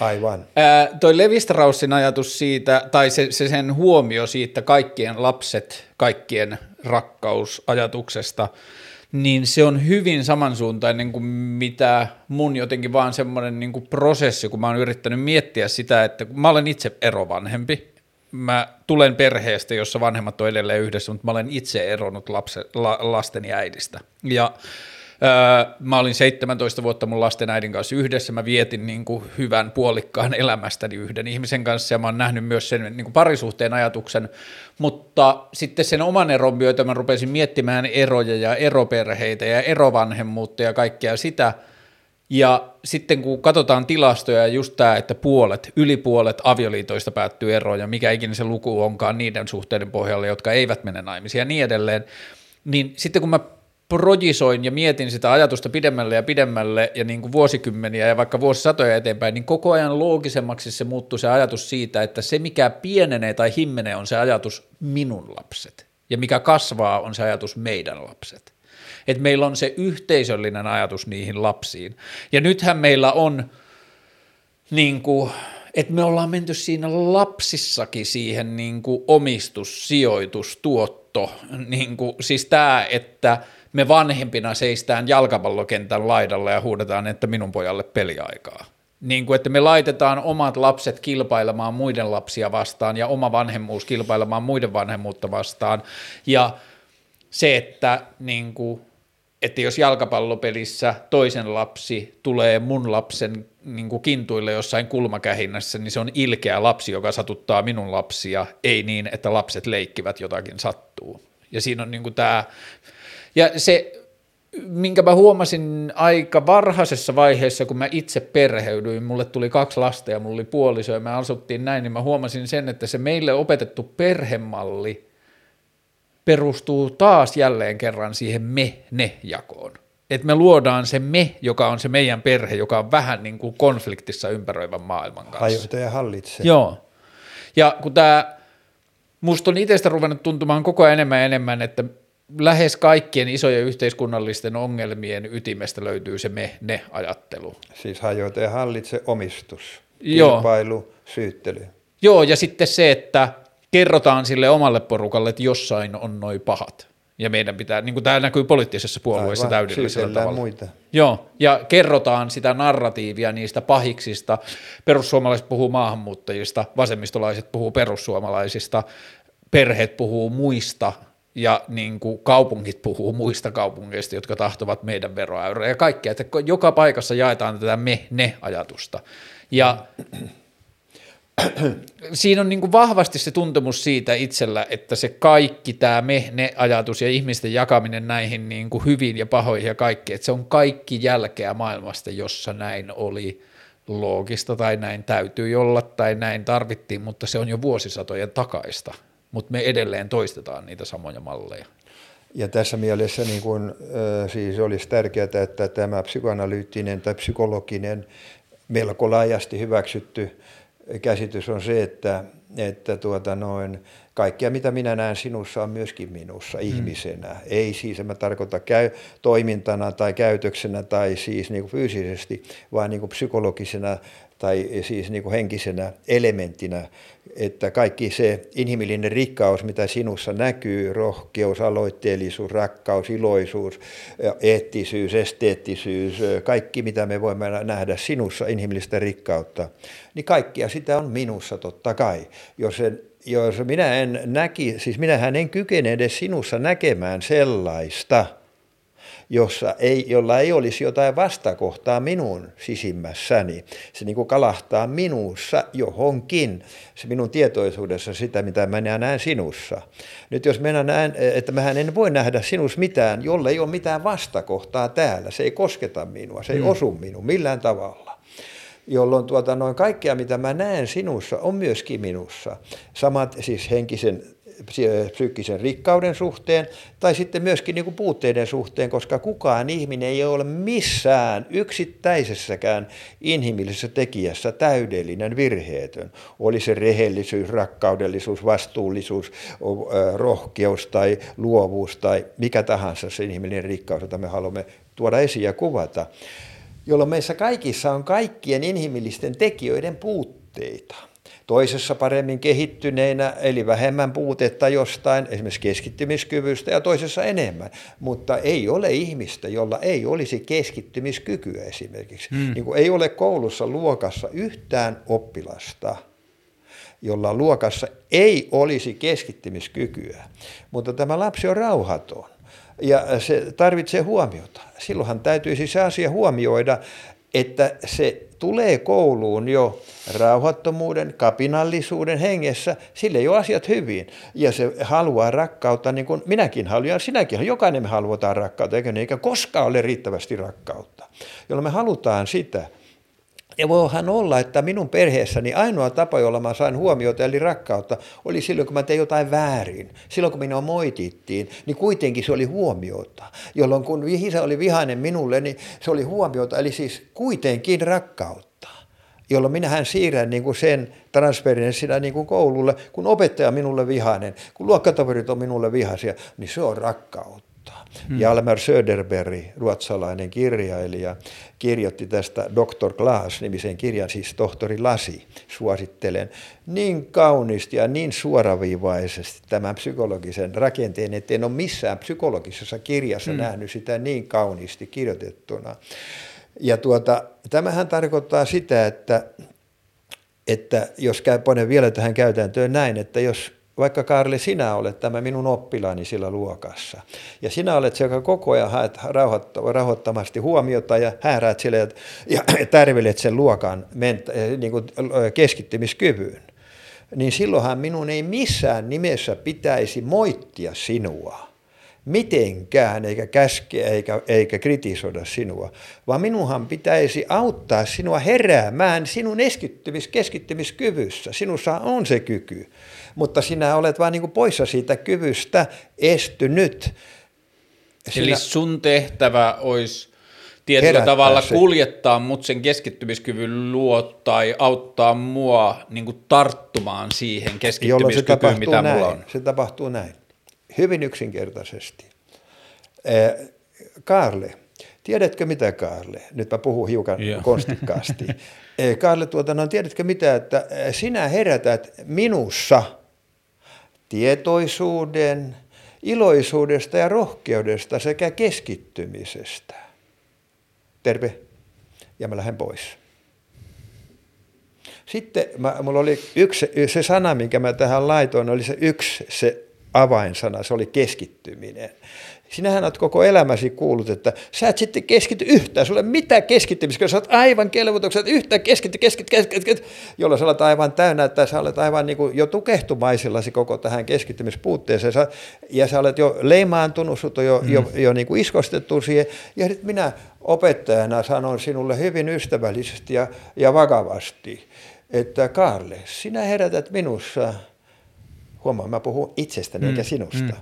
Sinä herätät minussa tietoisuuden, rohkeudesta, iloisuudesta ja keskittymisestä. Mutta nyt mun täytyy lähteä, sori vaan, hei, ja mä lähden pois. Ja mä jätän pallon sinulle, ja mä jätin sen niin selkeästi, niin kun sinä voit kuvitella, että sinä suhtaudut, että mä olin ironinen, mutta sähän tiedostat, että mä en ollut ollenkaan ironinen, koska ei mulla ollut mitään ironia. Mähän puhuin niin kuin mä uskon ja ymmärrän, mm. ja mä olen jo luokalle kertonut tämä, mitä me äsken puhuttiin. Jokaisessa ihmisessä on kaikki rikkaudet.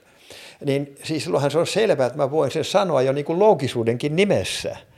Ja tuota, kun mä sanon sulle tätä pari kertaa, niin susta tulee mun paras kaveri siellä luokalla. Minä muutin sun elämän.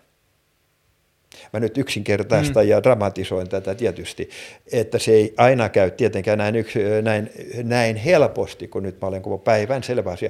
Mutta mä olen niin monta kertaa kuullut opettajien sanovan mulle tämän, että se oli aivan käsittämätön seuraus, mitä siitä aiheutuu.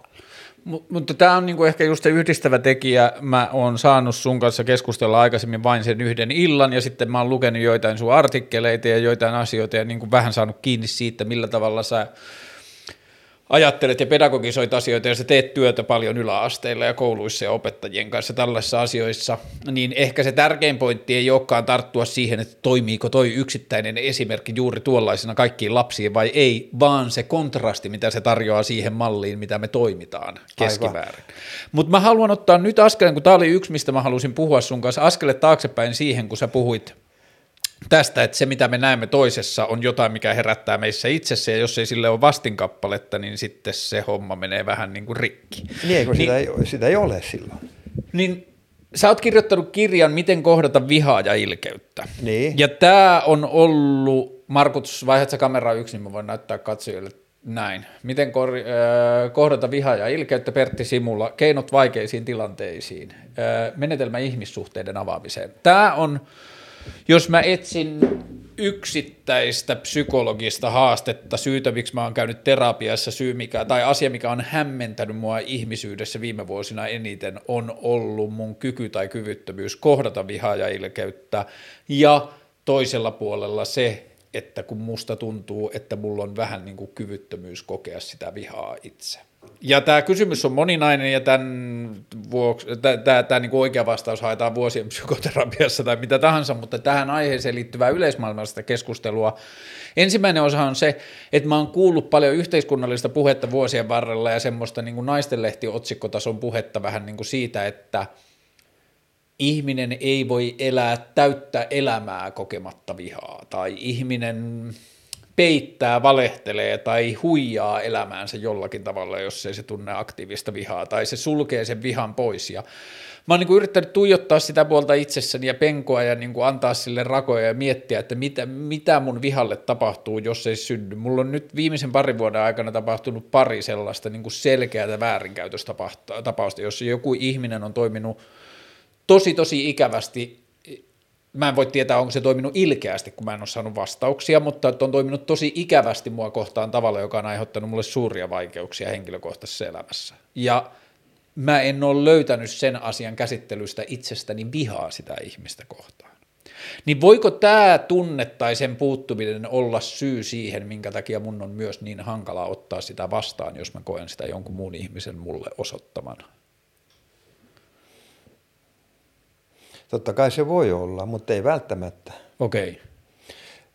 Se voi olla, että jos, siinä minähän en sinua tunne, mutta hypoteettisesti voidaan ajatella näin, että siis sä olet sen verran tasapainoinen ihminen, että sä, sä olet niin tietoinen syvästi, tunnepitoisesti, ei vain älyllisesti, vaan tunnepitoisesti niin tietoinen, että toisen syyllistäminen ja tuomitseminen on erittäin tuhoavaa toimintaa, varsinkin omaa itseä kohtaan. Mm. Jolloin, jolloin tuota noin, sä, sä niin kuin et lähde siihen linjaan ollenkaan, vaan sä katsot sitä tilannetta ja arvioit, että mikä tässä on nyt se viisaan asia toimia.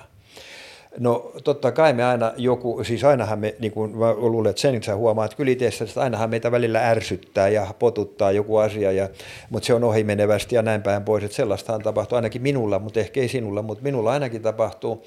Mutta että jos mä kerron henkilökohtaisen esimerkin, niin äh, se parasiassa, niin mulle tapahtui semmoinen juttu, että mä jouduin niin kuin tämmöisen kidnappauksen kohteeksi, niin kuin sanotaan virtuaalikidnappaus, jolloin tuota noin, äh, nämä rikolliset soitti mulle ja siellä oli niin kuin mun tytär, joka huusi, isä, isä, isä, että mä olen rikollisten käsissä, mun vaadaan verta ja mä olen aivan kauheata ja, tuota, no, ja, ja se huusi, niin siellä ja itku, itku kurkussa, niin kuin mun tytär oli siellä puhelimessa, puhu näin. Ja tuota noin, minä hölmö uskoin, että se oli mun tytär. Ja Natassa, onko, se Adriana vai Natassa, ja, ja, ja, missä sä olet, mitä on tapahtunut? Minä sitten ei, ei kauhistuin kamalasti ja, tuota noin, ja, ja sitten kun ne kuuli, että mä sanon Adriana, niin heti puhelin siitä miehen, täällä on tuota noin, niin, nyt tuota noin, sinun tyttäresi Adriana on meidän käsissä täällä jolla mä menin siihen lankaan, että mä uskoin. Sitten mä olin kaksi päivää, ei kun, tarko, anteeksi, ei kahta päivää, vaan siis kahdeksan tuntia heidän kauko-ohjauksessaan puhelimen välityksellä. Ja Missä se, Adriana oli oikeasti silloin? Täh? Missä Adriana oli oikeasti Adriana silloin? oli ihan muualla. Ja. Ei se ollut näiden käsissä, mutta minä uskoin 28 tuntia. Ja mä joudun tekemään siis sellaisia asioita, joita mä en olisi ikinä uskonut, että mä joutuisin tekemään. Ja mä tein. Ja tuota noin, sitten mä joudun, ole, joudun sitten yölläkin Haluatko puhua tästä, millaisia asioita sä joudut tekemään? No, no siis ei mitään semmoisia kauheuksia, mm. mutta että siis että tuota noin, sanotaan tärkein asia, yksinkertainen asia, että mä joudun kaikki tyhjentämään, kaikki rahat, mitä mulla oli, ja sitten tota, mä vielä velkaa, ja, että lähettää ne kaikki niille, ja sitten että mä joudun menemään hotelleihin, ja tuota, olemaan yötä ja ostamaan sitä ja tätä, ja tuota, no, mä vaan koko ajan pelkäsin, että, jos ne, että sitä, että jos mä joudun niiden kanssa kasvokkain, niin sitten se vasta tulee vaikeaksi. Mm. Ja mun, mun oli vaan se ainoa tavoite oli se, että mä minimoisin Adrianan riskejä, että hankkisin aikaa, että miten pitemmän tähän aika menee, niin sillä voi tulla jotain uutta hänen tilanteeseensa tai minun, että jotain uusia avauksia tähän tilanteeseen. Mä odotin koko ajan, vaan yritin niin kuin, niin kuin voittaa aikaa hmm. ja noudattaa sitä, mitä siellä sanottiin, kun koko ajan oli puhelin auki, kontrolli päällä, koko ajan, koko ajan ne kuuli, mitä mä tein, kenelle mä puhuin, ja, ja koko ajan kauhea vartiointi ja huutaminen sieltä. No niin, No tuota, Mä sitten yöllä, kun mä sitten, kun yksi mä jouduin sitten olemaan hotellissa heidän vartioinnissaan, tässä kaukovartioinnissa, mä mietin, että mitä mä oikein tunnen näitä, että mähän pelkäsin kauheasti. Niin, että tuota, no, mitä mä oikein tunnen, niin mä tunsin, että mä en tunne mitään vihaa näitä rikollisia kohtaan. Ei mulla ollut mitään vihan tunnetta. Mä pidin niitä niin kuin, tavallaan niin kuin yhteiskunnan sijaiskärsijöinä. Mm. Ja mä ajattelin, voi noita resukoita, kyllä ne voi huonosti. Mutta minulla on nyt hätä tietysti tässä. Mutta siis mä yritin niinku tavoitella, että tunneeko mä vihaa. Ja sitten mä vähän ajattelin, että onko se mahdollista, että mä tunne. Mä sanoin, että en mä tunne. Ei, ei minulla ole mitään mahdollista tuntea heitä kohtaan vihaa. Että tuota, noin, tämä on vääryys, mutta he, he, miten mä voisin heitä tuomita? Mä oon tohon tunteeseen tarttuen, ennen kuin meet eteenpäin, niin mä oon huomannut yhteiskunnan tasolta – tai jotenkin kulttuurin rivien väleistä jopa syyllistämistä siitä, että jos sä et tuntis vihaa siitä, että sun lapselle tehdään jotain tuolla internetissä myydään sellaisia paitoja, joissa sanotaan, että olen hyvä tyyppi, mutta koskepas tyttäreeni. Tai semmoisia niin kuin teepaitoja, joita isät haluavat kantaa, jotka niin kuin esittää väkivaltafantasioita siitä, mitä mä teen, jos sä kosket mun tyttäreen. Ja se on niin kuin rakkauden signaali, mitä pahuuksia mä olen valmis tekemään sulle, jos sä kosket mun lapseen. Ajoita ja hallitse. Ja se on niin kuin ollut semmoinen ihmeellinen syyllisyyden ja vajavaisuuden ja riittämättömyyden tunnetta aiheuttanut niin kuin tunne, että hetkinen, että mä en tunne tollasta, mitä multa oletetaan. Mm. Oletko huomannut avioliitossa seuraava tai perisuhteessa seuraavaisen tilanteen, että jos sun vaimo esimerkiksi kysyy sulta, Karle, rakastatko sinä vielä minua? Oletko kuullut tällaista kysymystä? Joo. No tuota, miten sinä reagoit tämmöiseen kysymykseen, kun se tehdään tunteissasi? Niin, mähän vastaan, että joo, vielä, mutta ei vaan. Mutta tota, miten tunteissani, hmm, mun on ehkä hankalampi asettaa sitä, mä laitan sen mieluummin vähän niin kuin, mä en nyt puhu puolisosta, niin se on niin kuin, se on mennyttä elämää ja siihen niin kuin on jo vähän aikaa, mutta mä puhun niin kuin uuden rakkauden näkökulmasta että mun lähellä on ollut ihminen, joka on kysynyt multa niin kuin lähempänä nyt, että rakastatko vielä minua. Niin tunne skaalassa, niin se, musta tuntuu, että se kiertää jonkinlaisen kierroksen mun sisällä, jossa mä kysyn itseltäni, että minkälaisen, sitä on hankala varmaan sanallisesti kuvata, mutta mä vähän niin kuin otan inputtina sen ihmisen, sen kysyjän ja mun mielikuvan ja kokemuksen ja ajatuksen siitä ihmisestä ja kierrätän sen itseni kautta, minkälaisia tunteita tai ajatuksia se aiheuttaa mussa. Ja minkälaisia se aiheuttaa sinussa?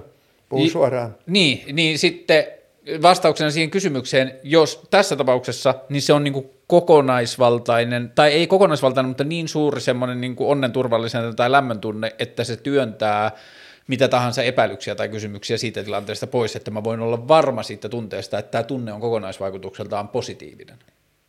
Mutta ajattelisin nyt vähän tarkemmin asiaa jos minä olisin se vaimo ja kysyisin sinulta näin, niin eikö se tarkoita sitä, että minä koen, että sinä et enää rakasta minua niin kuin sinun pitäisi ja olet joskus rakastanut? Hmm, mä ehkä ajattelen sen enemmän sitä kautta, että se hetkinen, ihminen... Hetkinen, hetkinen, niin. kuuntele sanoja. Rakastatko sinä vielä minua? Siinähän on se vielä. Niin on, joo, ja mä ajattelen, että se tulisi enemmän... Eikö se tule sitä, että silloinhan mä vaadin sinulta, että sun pitää rakastaa minua enemmän kuin mitä sä teet minun kannallani, koska mä kysyn sitä sinulta. Jolloin mähän vaadin sun tuntemaan jotain, mitä sä et tunne, ja silloinhan sä loukkaannut, suutut ja haluat etäisyyttä, mutta sä vastaat, totta kai mä rakastan. Mitä sä tollasia kysyt? Niin, kun mä ehkä ajattelen sen niin, tai mun aivot selittää sen kysymyksen, rakastatko vielä minua niin, että se ihminen kokee jonkinlaista omaa riittämättömyyden tunnetta ja haluaa vaan kaiun sille, että onhan kaikki, mitä sä oot aikaisemmin pitää, tai niin kuin, että onhan ne asiat, mitä me ollaan aikaisemmin, mitä sä oot aikaisemmin puhunut musta ja saanut mut tuntemaan oloni hyväksi, niin pitäähän ne vielä paikkaansa.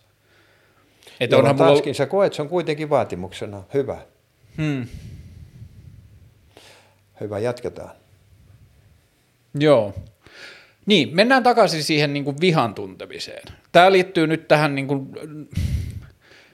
ihmisen tapaamiseen ja lempeen ja rakkauteen ja ihastumiseen, jossa ihmisen aivot niin kuin, täyttyy jostain hormonimyrskystä ja endorfiineista ja muista, jotka saa ihmiset toimimaan välillä tomppeleillakin tavalla ja niin kuin, piilottamaan ilmiselviä asioita ja naamioimaan nä- näkökentästä asioita, joita ihminen ei halua nähdä ja niin edelleen.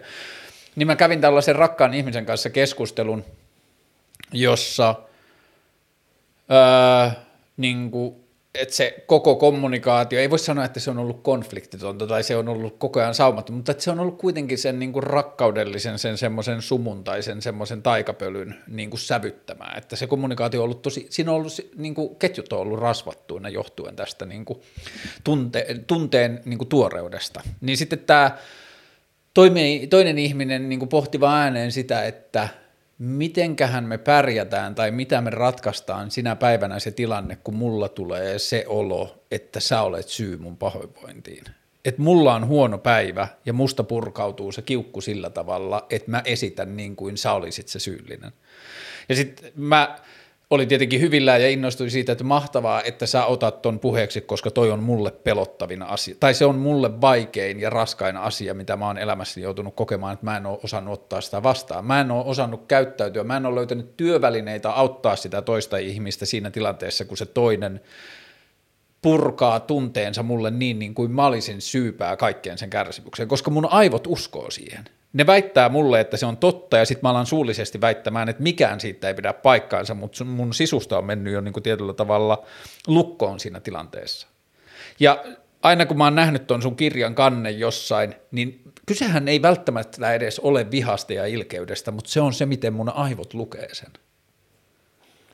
No niin, mites? No, no tässä sanotaan pari sanaa. Tuota, no mehän eletään yhteiskunnassa, jossa lasta kasvatetaan pienestä pitäen näin. Ei nyt enää tarvitse itsekään. Lopetan nyt tuo vihottelu. Lopetan nyt, et, ja, no eihän isot pojat itke. Ja, e, ei tässä ole mitään pelättävää. Turhaan sä, miksi sä oikein pelkäät? Ei tässä ole mitään pelättävää. Ja tuota, siis me pienestä pitäen, meitä opetetaan pois siitä, että ei saa tuntea mitä tuntee. Eh, ja jopa niin, että tuota noin, eh, siis eh, sanotaan surua, jos minä tunnen surua, tai sellaista niin kuin, pientä niin kuin masentuneisuutta, olen nuori ihminen, lapsi, nuorukainen tai mitä tahansa, niin silloinkin jopa siis niin, että isä ja äiti äärimmäisessä tilanteessa voi tehdä kaikkensa – jottei minun tarvitsisi tuntea surua ja sellaista alakulua. Mm. Organisoida elämää järjestää niin, että ei minun vaan tarvitsisi tuntea tuota. He kaikessa rakkaudessaan yrittävät saada minut iloiseksi. Mutta tämähän on tunteen kontrollia. Minähän koen sen, että he kontrolloivat minun tunteita. Minä en saa tuntea alakulua, surua, jota minä tunnen, mm. jonkunlaista huonommuutta. Ja että he koittaa niin kuin kaikin tavoin siis järjestää, että olisi hyviä mm, kavereita mm. ja mene nyt tonne ja ostetaan tätä ja kehutaan ja niin päin pois. Ja Lohdutellaan, jolloin yrittävät saada pois minusta tästä tunteesta. He eivät kunnioita minun vapautta tuntea sitä, mitä minä tunnen. Ja minä koen isän ja äidin tai joman kumman niin kuin minun tunteiteni kontrolloijana. Mutta minähän en tätä älyllisesti tietenkään mm. tajua, mm. vaan se on tunnetason tietoisuudessa. Ja tuota, minulle tulee viha isää tai äitiä kohtaan. Minä vihaan heitä. Mutta samalla minä tiedostan, että he rakastavat minua aivan järjettömästi, jolloin siihen tulee viha ja rakkaus samaan pakettiin. Ja sitten minä taas, jos käytetään freudilaisuutta, transferenssi, minä vien tämän elämässäni niin kuin minun tulevien ihmissuhteitani peruspohjaksi viha ja rakkaus samassa paketissa. Samassa paketissa täysin lyhteen liitettynä. Hmm. En pysty enää erottamaan niitä. Ta, ja sitten, että mulle voi tulla sitä masennus, anoreksia ja vaikka minkälaisia itsetuhoavia viiltoja ja niin edelleen seurauksia tästä tilanteesta niin, niin kuin oireiluna. Jolla mä tarkoitan tällä sitä, palataan tähän, että meidän yhteiskunnassa edelleenkin Vaikka niin paljon nykyään jo puhutaan lehdistössä ja kirjoissa, tai lehdistössä, kirjoissahan on aina puhuttu tunteista, mutta lehdistössä kuka, niin ha, kirjoja lukee verrattuna pieni osa kuitenkin ehkä yhteiskuntaa.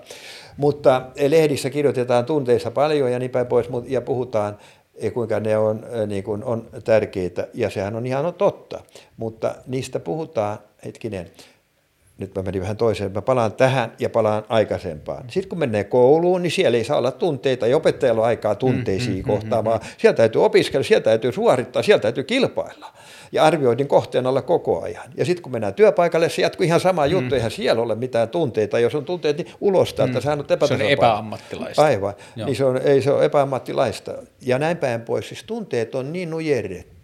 No kysypä sinulta, Karli, jossain kysyä ihan henkilökohtaisen kysymyksen. Muistatko, kun sinä ensimmäistä kertaa elämässäsi rakastuit, ihastuit toiseen ihmiseen? Joo. Menitkö isä ja äidin luo kertomaan, isä ja äiti, tiedättekö mikä mä luulen, että mä olen nyt niin rakastunut tai ihastunut, mitä tämä oikein on, kertokaa mulle. Menitkö? Kun mä en ole ihan varma, kun muistan no hyvä, sen, riittää. että mä kävin keskustelun siitä isäni kanssa hyvin nopeasti. Et joko se näki sen mussa tai sitten mä hehkutin sitä, mutta mä kävin sitten isäni kanssa hyvin nopeasti Sä olet hyvin onnellisessa tilanteessa ollut silloin, koska yleensä kun kysyy porukalta tätä, mm. niin kukaan ei nosta kättään ylös. Minu, minä kerron isälle mm. äitille. Eli siis jopa tämmöinen kaunis ihastumisen tunne, todella ihana tunne ja kaunis tunne, ainakin minä ja minun perheessä ainakin, niin pidettiin visusti salasta. Viimeiseksi sitä nyt on sisälle äidille uskaltanut. Joo, ja kyllä mä senkin muistan, että munkin tapauksessa se isän suhde on ollut siihen semmoinen leikikkään, leik, niin kuin piikittelevä. Vähän alentavaa. Ei, eikä, niin, joo, ehkä vähän alentavaa, mutta että se on, niin kuin, niin, että se on ollut meille – niin kuin mä tunnistan kyllä ihan täysin, että lapsesta asti jo ihastumisen tunne on ollut semmoinen, että siitä on vähän olo jäädä kiinni. Aivan. Joo. Kyllä. Eli siis miten voi olla mahdollista, että yhteiskuntajärjestelmä ohjaa tällaisella kulttuurisella tavalla ihmisiä tämmöiseen niin kuin häpeämään sitä, että on ihastunut. Hmm. Se on se yleinen lähtökohta, vaikka sitten siinä on se toinenkin puoli, totta hmm. kai. Okei. Okay. Et me elämme tällaisessa kulttuurissa. No hyvä, että puhutaan tunteista, mutta se, että me puhutaan tunteista, niin siihen pitäisi panna myöskin jotain logiikkaa mukaan. Eli siis, eli siis ajatella, mitä tunteet nyt sitten oikein on.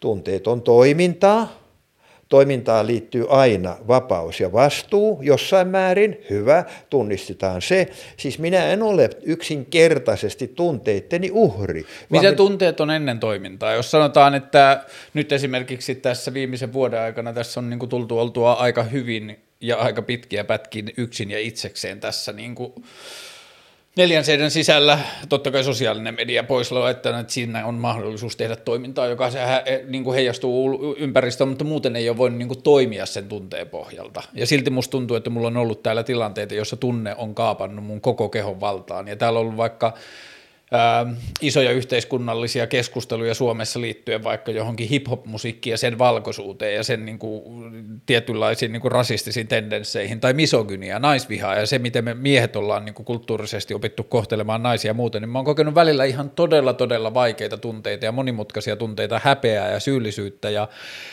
mm, niin kuin asioita, joita mä en osaa kuvailla täällä itsekseni, niin mitä ne tunteet on ennen sitä toimintaa, ennen kuin mä toimin niiden pohjalta millään tavalla? Mitä me tiedetään siitä, mitä ne tunteet on, kun ne tuntuu, että ne välillä vetää ihan koko kehon solmun fyysisenä objektina? Joku parafyysinen asia laittaa mun koko kehoni solmuun. Hyvä. Tuota, eh, otetaan semmoinen yksinkertaisuus tästä asiasta näin. Ja vaikka tämmöinen yleinen kommentti. Ei ne tunteet ole sinulle itse asiassa niin vaikeita kuin sinä kuvittelet. Ei ne tunteet sinulle aiheuta tätä, sanotaan vaikka niin kuin krampinomaista, mm. tai ei se tunne ole se pahis siinä tilanteessa, vaan mikä on se pahis siinä tilanteessa? Mun kyvyttömyys on, reagoida siihen sinun kyvyttömyys, johon sinut on ohjattu tämän mm. järjestelmän, äh, järjestelmän kautta, että sinulla ei saisi olla tunteita, mm. jolloin heti kun sinulla on tunne, niin sinä reagoit, että ei tätä saisi olla. Siis et älyllisesti, että sinä sitä niin kuin älyllisesti ajattele, hmm. vaan sisäisesti, siis tunnetoiminnan tasolla sinä jo tiedostat tämän, että ei, näin, ei tunteita saisi täällä olla. Ei ihmisillä saisi olla, että ne on häpeällisiä, ne on syyllis, syyllisyyttä ja alemmuutta ja huonommuutta ja epätasapainon merkkejä, ei niitä saisi olla, jolloin sulla on niin vahvasti se täällä tunnetasolla tämä käsitys, että sitten kun sinua ravistellaan tunteista, niin silloin sun se sinun se sisäinen pakettisi, se panssari, missä sinä elät, sinä elät panssarissa mm. niin kuin minäkin, niin silloin kun sä joudut tällaiseen tilanteeseen, jossa sä kuvaat, että sun tunteita äh, lähdettiin repimään, ja siis minusta niin kuin avaamaan, jolloin sinä, se avataan enemmän kuin mihin sinä olet tottunut sallimaan. Ja sun painostus estää sitä ja puolustaa sitä vanhaa järjestelmää, mm. missä sä olet, ei niitä saa olla. Niin siihen tulee niin kova ristiriida, että sun keho on siinä mukana ja sä menet ihan vaikka sanotaan nyt eh, jossain tilanteessa täysin lamaannuksiin, sä ihan jäykistyt, tai sitten sä raivostut niin, että sä teet jotain kauheuksia, joita heti sekunnin pari kuluttua sinä kadut, etkä mm. voi enää te, niin kuin peruuttaa sitä, mitä teit. Jolloin, siis lyhyesti vielä kertaalleen, ei se tunne, vaan sen tunteiden vastainen kamppailu. Hmm. Ja se tunteiden vastainen kamppailu on sinussa ja minussa kroonista. Hmm, hmm, ja hmm. tuota, sitten tietyt tilanteet, herättää ne. Ja useinhan sanotaan, että ihminen on tyytymätön ihan tarpeettomasti tai murhe, eh, siis murehti ihan tarpeettomasti, eikä johda mihinkään Siis suurin hyvää. osa murehtimista ja huolehtimistahan on turhaa. Aivan, jolloin tuota, no mikä, mistä se kuvaa, että ihmisillä on krooninen pienen ahdistuksen, siis pelon tunne, ahdistuksen tunne, joka on siis huolestuneisuuden tunne samaa asiaa, ja koko ajan se taistelee sitä vastaan, niin sillä on kaksi elementtiä sisässä, josta on tullut krooninen psyykkinen, psyykkisen rakenteen tekijä tämmöinen kielteinen vahdistuksen tunne ja sen vastustaminen, mm. jolloin on koko ajan siinä ihmisessä. Ja sitten se hakee koko ajan syytä ulkoapäin, millä se saisi niinku perusteltua, että voisi hetken edes niinku tuntea sitä, mitä tuntee. Ja sitten se syyllistää toista tai jotain muuta ja puhuu pahaa naapurista, vaan voidakseen tuntea sitä, mitä se jo tuntee. Ja onko se se niin kuin vastareaktio, joka meissä on, joka kritisoi ja pilkkaa ja halveksuu sitä tunnetta, joka meille on, niin syyllisyys siitä tunteesta on varmasti yksi iso osa sitä. Totta kai. Että jos ihminen on ahdistunut, tai, se syyllistää itseään. Niin, se syyllistää ja häpeää itseään siitä, että se kokee sitä. Koska tämä on järjestelmän tulos sinussa. Joo. Siis ei perheen, vaan järjestelmän Joo. tulos sinussa. Ja tässä on just se ikävä, surullinen, surullinen asia, on se, että siis niin, suruhan on rakkautta. Että se on siis, että siis ihmiskunta ajattelee tällä tavalla, niin kuin me nyt tässä puhumme, niin kuin kuvaamme tätä ihmiskunnan ongelmaa, hmm. historiallisesti ja universaalisesti. Että me ei olla niin kuin nähdä, että siis ihminen on täysin vapaa, rajattoman vapaa tuntemaan, mitä se tuntee. Ja tätä rajatonta vapautta olisi tärkeää kunnioittaa ehdottomuudella. Hmm. Ei koskaan elämässä meillä ole mitään oikeutta kritisoida toista hänen tunteestaan. Hmm. Ei koskaan ole mitään oikeutta vaatia tai odottaa, että toinen tuntisi jotain muuta, mitä hän tuntee, hmm. vaan tätä ehdotonta, rajatonta vapautta meidän pitäisi ryhtyä niin kuin opiskelemaan, ihan kunnioittamaan itsessämme ja toisessamme. Miten me parhaiten toteutetaan sitä itsellemme? Miten me annetaan parhaiten itsellemme oikeus tai estetään sitä konfliktia ja panostetaan enemmän sen, tun- niin kuin että ei kär- jäätäisi niin paljon siihen konfliktiin, siihen sisäiseen ja ulkoiseen konfliktiin sitä tunnetta vastaan, vaan päästäisiin lähemmäs sitä tunnetta. Miten hyvä, se tapahtuu? Hyvä kysymys. Ja tuota, nyt mä vielä toistan, että, että me päästäisiin tästä niin kuin syyllistämisen ja tuomitsemisen asenteesta, joka aiheuttaa juuri itselle sen kärsimyksen. Hmm. No tuota noin, silloin sä kysyt ehkä näin, että siis mikä olisi e, sellainen sanotaan niin kuin keino tai neuvo tunteen käsittelyyn hmm. hyvä. Hmm. Sanotaan, otetaan tästä heti esimerkki. Tuota noin, nyt tässä on kaksi mahdollisuutta. Joko mä kerron sulle sen loogisesti tai mä teen sen sulle tässä. Kokeillaan ensin sitä jälkimmäistä. Mä teen sen sulle tässä. Sano, sano sinulle, minulle joku tunne sinussa, jonka sä tiedostat, että sulla on niinku vaikea tai se on niinku tuskallinen tunne sinussa. Onko sopeutumattomuuden tunne tunne? puhu sitä enemmän niin kuin tunnesanoilla, mutta mm. jatka. Mm. Kelpaamattomuus, riittämättömyys. Hyvä, hyvä, riittää. Se sana kelpaamattomuus ja riittämättömyyden tunne, se on jo riittävä ihan tähän niin pieneen mm. harjoitukseen. Mä teen, tässä menee nyt pari minuuttia. Joo, meillä ei Hyvä. Tuota, no istupa niin, että sulla on jalat tässä suorana ja tuota, ja istutaan sillä tukevasti ja pannaan kädet samansuuntaisesti, että me ollaan vähän niin kuin, sillä niin kuin ryhdikkäästi ja elävästi kuitenkin tässä istutaan. Ja tuota, niin kuin sanotaan usein, että ota aikaa, laske kymmenen ja niin päin pois. Tehdään tämä juuri, että otetaan aikaa, lasketaan kymmenen, mutta tehdään se hiukan niin kuin eri tavalla ja vähän perinpohjaisemmin niin kuin normaalisti. Ja tuota, no, mä pyydän, että sä suljet silmäsi, joten me sulkemalla silmät me niin kuin poistetaan tämä ulkoista maailmaa yhteys siihen ja lähestymme sisäistä maailmaa. Ja tuota, pyydän, että me tekisimme niin, että me hengitämme tässä kolme, neljä kertaa kukin, sinä ja minä, omalla tavallamme rauhassa ja me kiinnitämme kaiken huomion hengitykseen, oli se sitten sisä- ja ulosmenon tai kehon tuohon rinnan alueelle, keuhkojen alueelle. Kiinnitä huomio vain hengitykseen.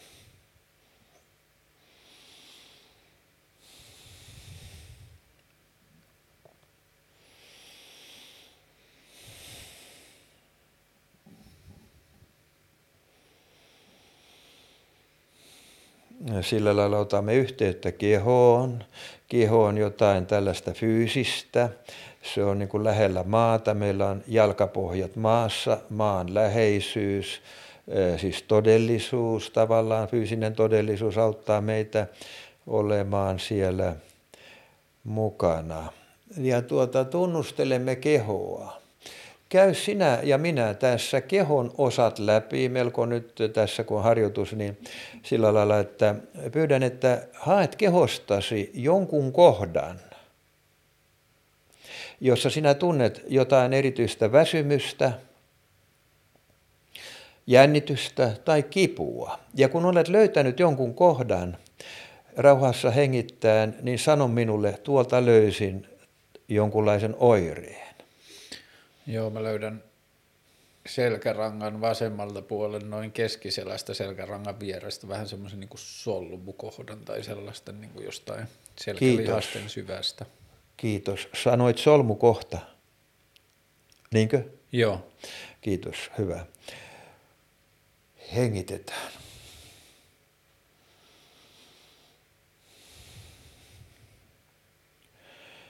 Sinulla on siellä ää, sydämen lähellä solmukohta. Tämä solmukohta on luultavasti niin kuin semmoinen kramppi, niin kuin sanotaan. Kramppihan on semmoinen krooninen jännitys, joka on jäänyt päälle. Ja se on siellä sellaisena jatkuvana ponnistuksena, kramppina, solmuna, joka tuntuu, saattaa tuntua niin kuin tuskaisena, mutta saattaa olla vielä niin kuin kevyempi. Hyvä. Tämä on hyvä asia, että sinulla on tämmöinen. Koska kaikki oireet kehossa ovat hälytyksiä. Sinulla siis oire, oire hälytys kertoo, että hälytysjärjestelmä toimii. Se on hyvä asia. Nyt olisi tärkeää, että pysähdymme kuuntelemaan yhdessä sinussa olevaa hälytystä, tätä solmua. Ja että me pyrimme nyt kohdistamaan kaiken huomiomme siihen, kiinnostuksen, avoimuuden, lämmön, huolenpidon tunteella. Siellä on oire, hälytys. Me haluamme kuunnella, havainnoida ja hyväksyä tätä hälytystä melkeinpä niin kuin kiitollisuudella. Me pysähdymme pari muutamaksi sekunniksi ja kohta jatkan.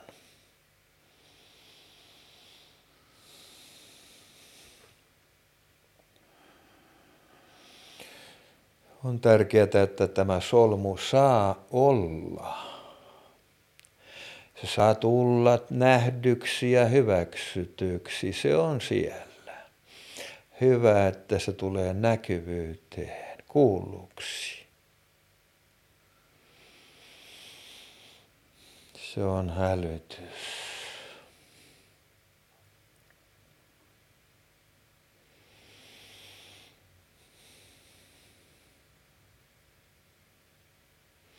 Nyt olemme hyväksyneet sitä, havainnoineet sitä ja annamme sen olla. Se saa olla. Ei mitään vaatimuksia sen poistamiseen. Täällä olemme nyt ensimmäisessä asteessa harjoitelleet sitä, että me oppisimme kunnioittamaan kehoamme, kehomme hälytyksiä, käyttämään muutama minuutti edes kehomme kuuntelemiseen, aivan niin kuin hevosmies kuuntelee hevosen hyvinvointia ennen kuin hän lähtee hevosen kanssa liikkeelle. Juuri niin myöskin olisi hyvä tehdä kehomme suhteen.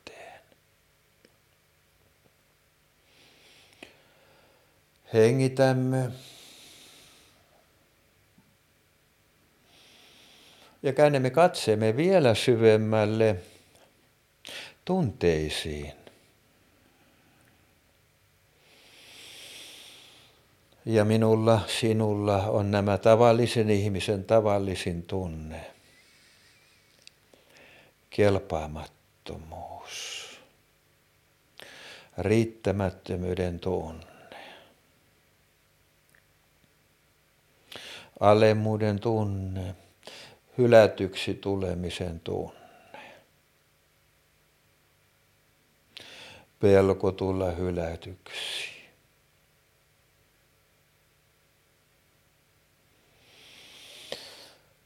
Nämä ovat myöskin hälytyksiä ja on tärkeää, että pysähdymme tuntemaan näitä tunteita itsessämme tiedostamaan niitä, kuuntelemaan, hyväksymään niitä. Me tunnemme tällä tavalla.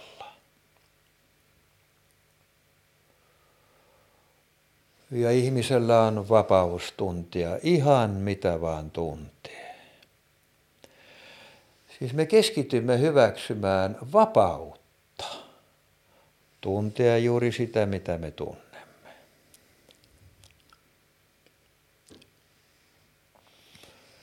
Tämä suru,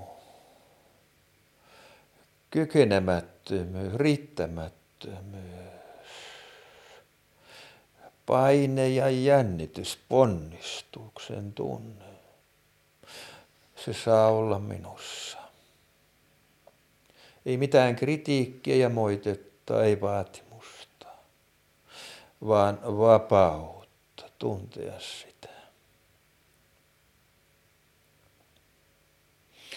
Kunnioitusta, kunnioitusta omaa itseä kohtaan ihmisenä.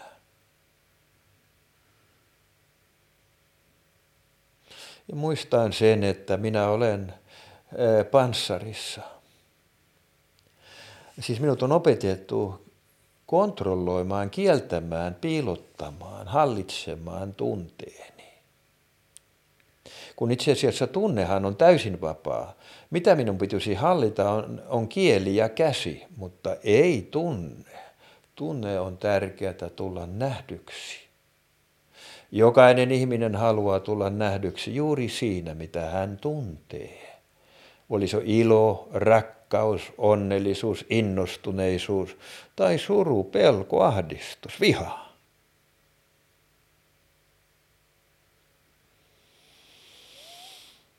Hengitämme.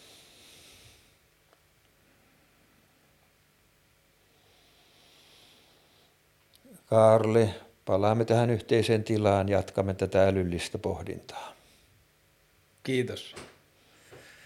Tämä palautti mulle viime kesältä semmoisen keskustelun sun ja mun välillä, jolloin me myös puhuttiin tunteista ja tunteiden kokemisesta, ja sä kerroit siitä esimerkistä, että kun sä käyt puhumassa yläasteella opettajien kanssa lapsista ja niiden kohtaamisesta, niin sun analyysin mukaan se suurin virhe, mitä koulut ja kasvattajat tekee, on se, että niillä on ratkaisemisen vaatimus niissä kohtaamisissa että aina kun mennään lasta kohti tai mennään niitä konflikteja kohti tai keskustellaan, niin siinä keskustelussa on lähtökohtaisesti heti alusta mukana se, että tämä tilanne pitää ratkaista. Ja Aivan. siinä sivutetaan kokonaan se kohta, jossa sille lapselle tai sille ihmiselle annetaan oikeus sen tunteen tuntemiseen. Vapaus, Sinne. annetaan vapaus. Vapaus. Ei oikeus, vaan Joo. vapaus. Ja se skipataan se koko vapausvaihe ja mennään suoraan sinne ratkaisemisvaiheeseen. Ja selityksiin. Joo. Miksi sinä olet noin surullinen? Miksi itket? ohitetaan kokonaan se ihmisen tunne. Joo. että pysähdyttäisiin lapseen näin, lapsikulta, minä huomaan, että sinä, sinulla on suru, että on tärkeää, että sinä annat itsellesi vapauden itkeä, koet vapauden itkeä ja kokea surua. Hmm. Kerrot tästä surun tunteesta.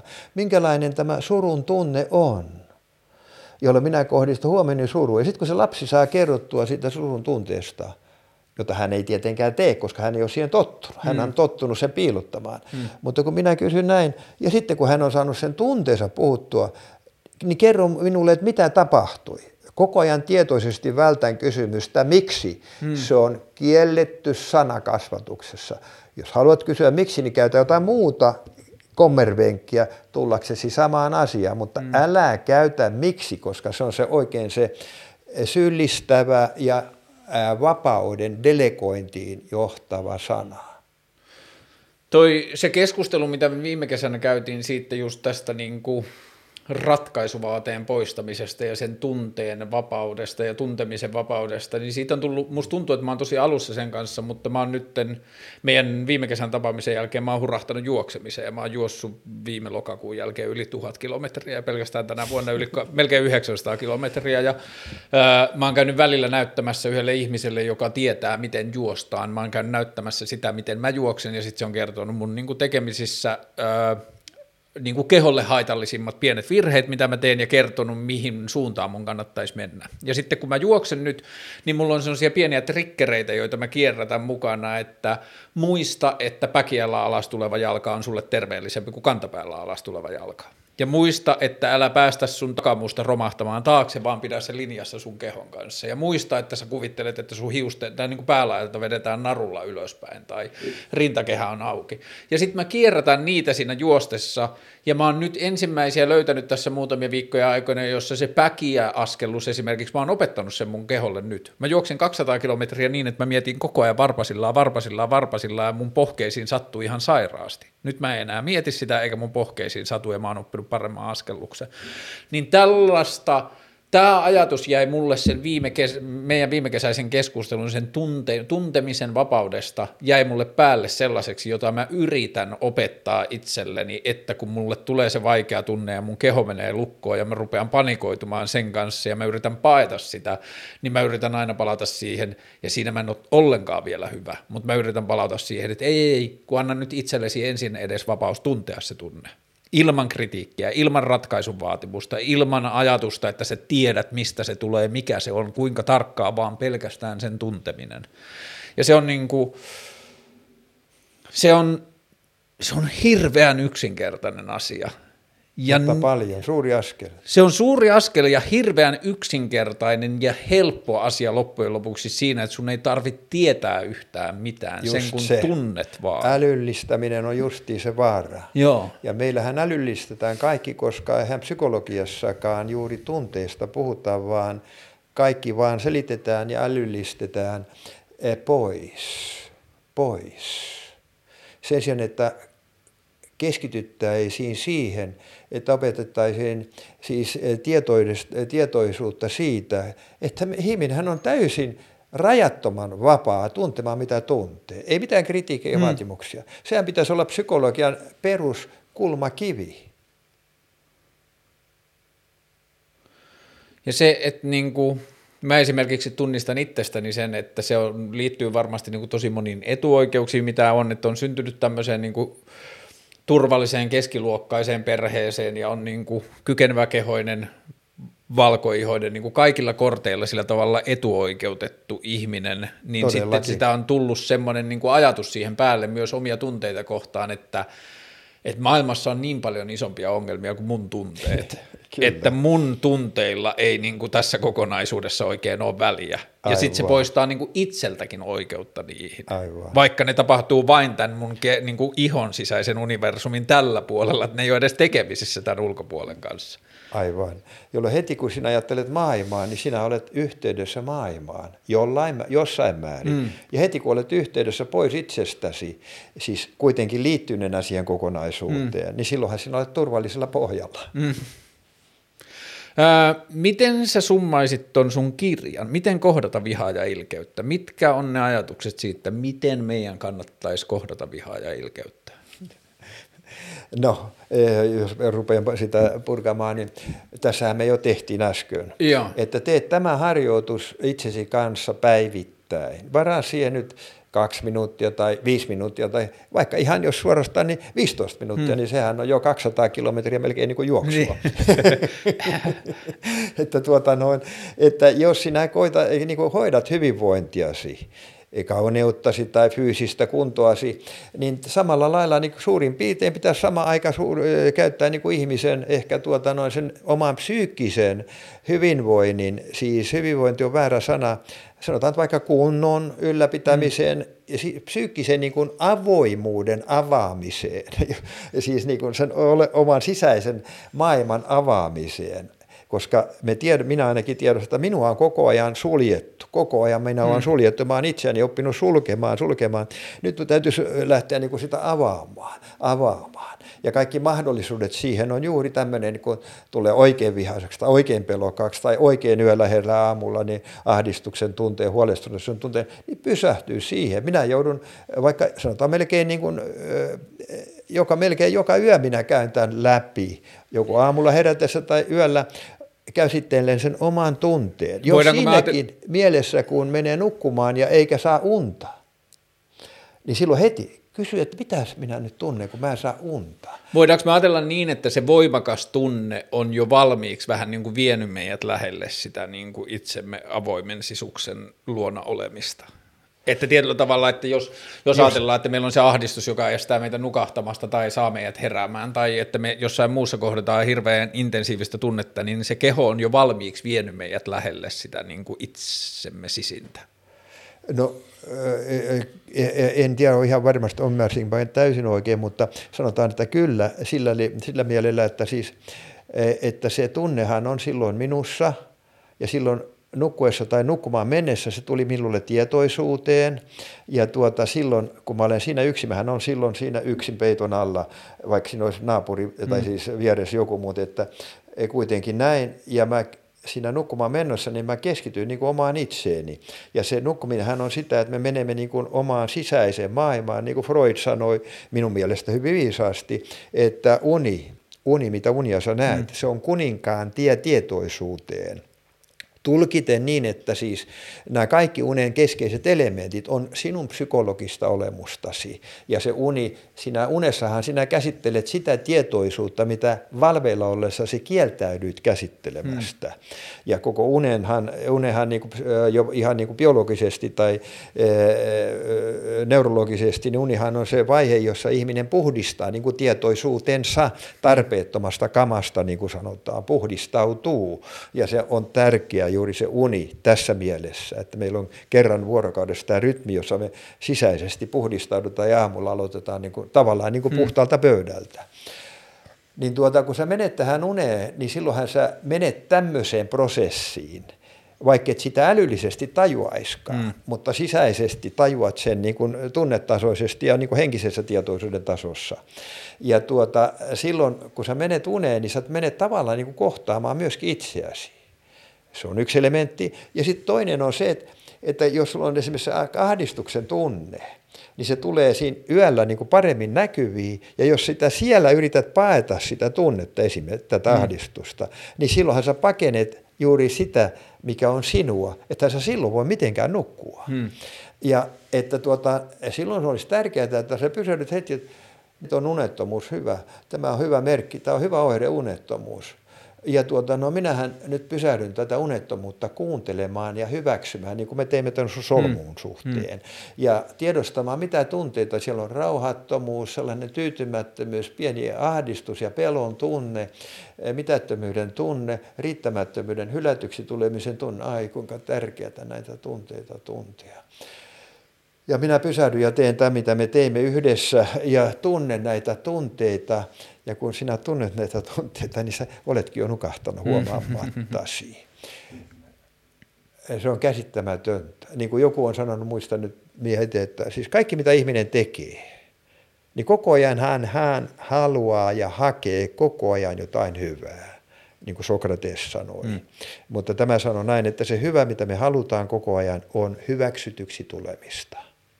Silloin kun minä teen rikoksen, niin sekin liittyy hyväksytyksi tulemiseen e, e, tai lyön toista, niin se on hyväksytyksi tulemisen kanssa, että minä olen myöskin joku tässä mm, maailmassa. Mm, mm, mm. Ja, ja kaikki tämmöinen, jolloin meidän pitäisi, niin kuin Sokrates sanoi näin, että, ja minä uskon, että kaikki ihmiset todellakin toimii siltä pohjalta, mitä tahansa ihminen sillä hetkellä, mitä se tekee, niin se hakee sillä jotain hyvää omalta kannaltaan. Se voi sekunnin kuluttua katua sitä, mutta sillä hetkellä sen tunneelämän tasolla se oli se ainoa teko, joka hänen mielestään oli se oikea mm. ja paras teko. Jolloin siis kaikki hakevat itse asiassa hyvää. Jolloin tämä pitäisi ottaa huomioon esimerkiksi silloin, kun kohtaan alkoholistin tai huumeen käyttäjän. Mm ja nyt toi, äh, haluaisin sanoa sinulle, joka, jolla on tekemistä tämmöisen ihmisen kanssa tai itsesi kanssa. Älä koskaan puhu siitä pahasta, mikä siinä asiassa on. Siitä tämä ihminen tietää jo niin paljon, että se on aivan kurkkua myöten jo aivan niin kuin se kaveri, joka, sinä et sitten yhtään siellä koululuokassa, et yhtään rauhoitu, rauhoitu, nyt rauhoitu, nyt rauhoitu, nyt. Niin ihan samalla lailla että alkoholisti tai huumeenkäyttäjä, kun sä lähdet sitä moittimaan tai kritisoimaan tai osoittamaan sitä pahaa, mitä se aiheuttaa, niin sä viet sille alkoholistille heti kiire ottaa lisää ryppyä. Nyt äkkiä kun pääsen tästä eroon, niin mun täytyy lääkitä mm. itteni. Mm. mm oikein hätä tuli nyt ottaa tuota lääkettä, vaan keskity yhteen asiaan. Kuule, Karle, sinähän tuota noin käytät huumeita, niin kerro minulle kuule yksi asia, joka minua kiinnostaa. Ihminen haluaa aina hyvää, mitä se tekee. Ja sinä saat varmasti huumeesta hyvää. Minä tiedän sen, koska minäkin olen kokeillut alkoholia ja runsaasti ja nähnyt, että siitä tuli paljon hyvää ja onnea ja iloa niin mitä hyvää sinä näet tuossa noin, kun sinä menet hakemaan ja haet ja se otat sen huumeen? Mä haluaisin tietää, Kaarle, oikeastaan se, mitä hyvää sinä olet jo joskus saanut, sitä todellista hyvää, joka sinä olet saanut, joka on sinun muistissasi mm, ja houkuttelee mm, mm takaisin. Mm, mm, mitä hyvää sinä niin kuin koet siinä tällä hetkellä, kun sitä saat, ja mitä hyvää niin kuin haet sitä niin kuin tulevaisuuden mm. suhteen. Ja mulla on tässä kynä ja paperia. Mä panen kaiken sen ylös, mitä sä tuota noin, eh, sulle tulee mieleen, niin kerro mulle, minä tässä kiva. Ja sitten kun sä puhut jotain pahaa, niin mä sanon, älä Karle mitään pahaa. Sinä et halua mitään pahaa, vaan sinä haluat hyvää. Ja se hyvä on se, mitä sinä haet. Ja se, sen tiedostaminen, sen hyvän tiedostaminenhan on se, joka sitten auttaa sinua kohtaamaan tätä tilannetta selkä, sel, selväjärkisemmin jos sitä haluat kohdata. Mm.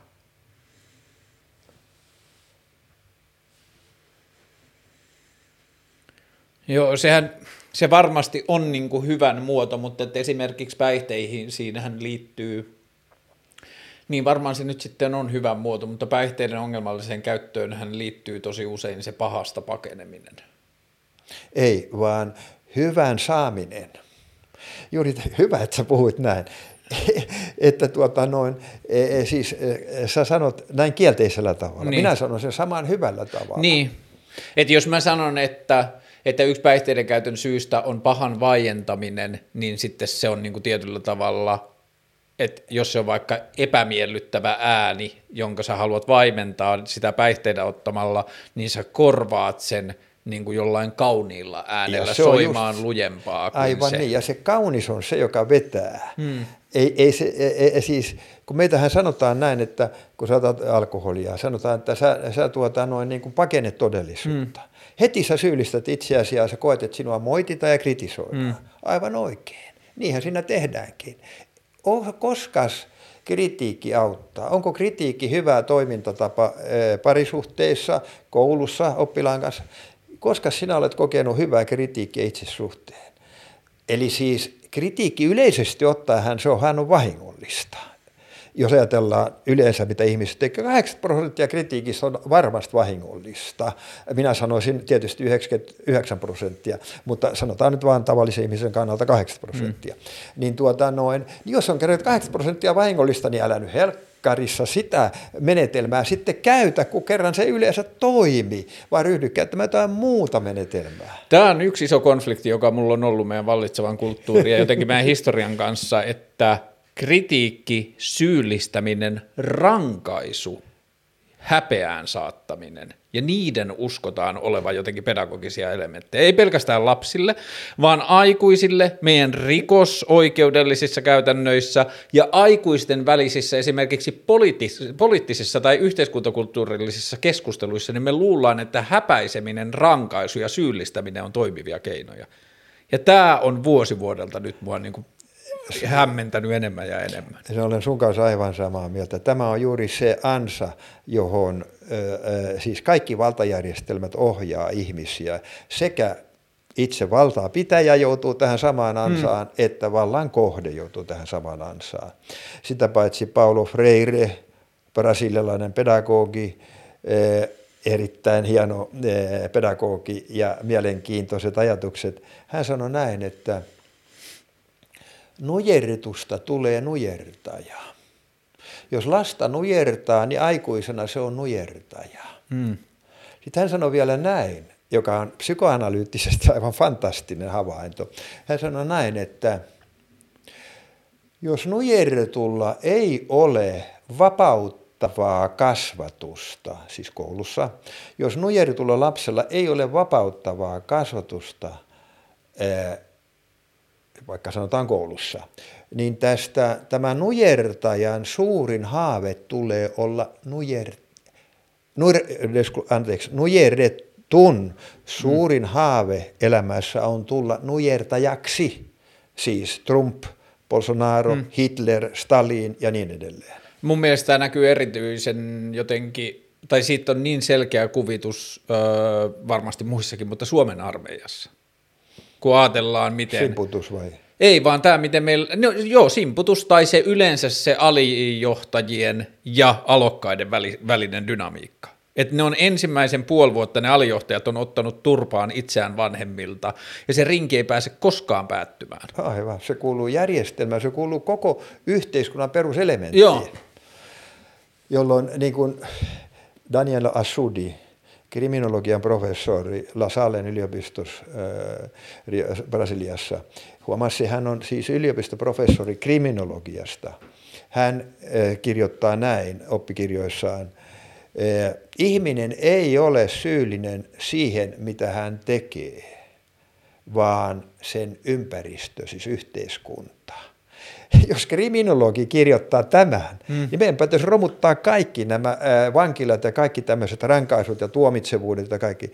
Meidän täytyy kohdata siis rikollista, rikollista ihmistä aina yhteiskunnan sijaiskärsijänä huumeen käyttäjä, yhteiskunnan sijaiskärsijä. Koko ajatus siitä, että huumeiden käytön oikea ratkaisu olisi rangaistus, on minusta aika nurinkurinen. Se on täysin mielipuolinen, koska se ihminenhän jo kärsii niin. aivan, aivan järjettömästi. Mä kävin eilen hyvin tämän suuntaisen keskustelun ystäväni kanssa, joka kävi tässä kahvilla, ja se kertoi lukevansa tällä hetkellä kirjaa, vankilapsykologin kirjaa. Suomalainen, mä en muista nimeä, mutta suomalainen naisvankilapsykologi, mä heti arvasin Hannu Lauermaa, mutta sitten sanoin, että ei kun se oli nainen, mutta suomalainen vankilapsykologi, joka kertoo kokemuksia vankilasta ja vankeenhoidosta, niin tämä mun ystävä vähän niin kuin silleen tuskastuneena sanoi, että sen kirjan lopputulemana hän on nyt kinkkissä tilanteessa, kun hän ei voi oikein syyttää ketään ihmisiä enää, kun se ymmärtää niitä rikollisia, että niiden jokaisen taustanarratiivi tekee ymmärrettäväksi sen rikoksen, mitä he ovat tehneet.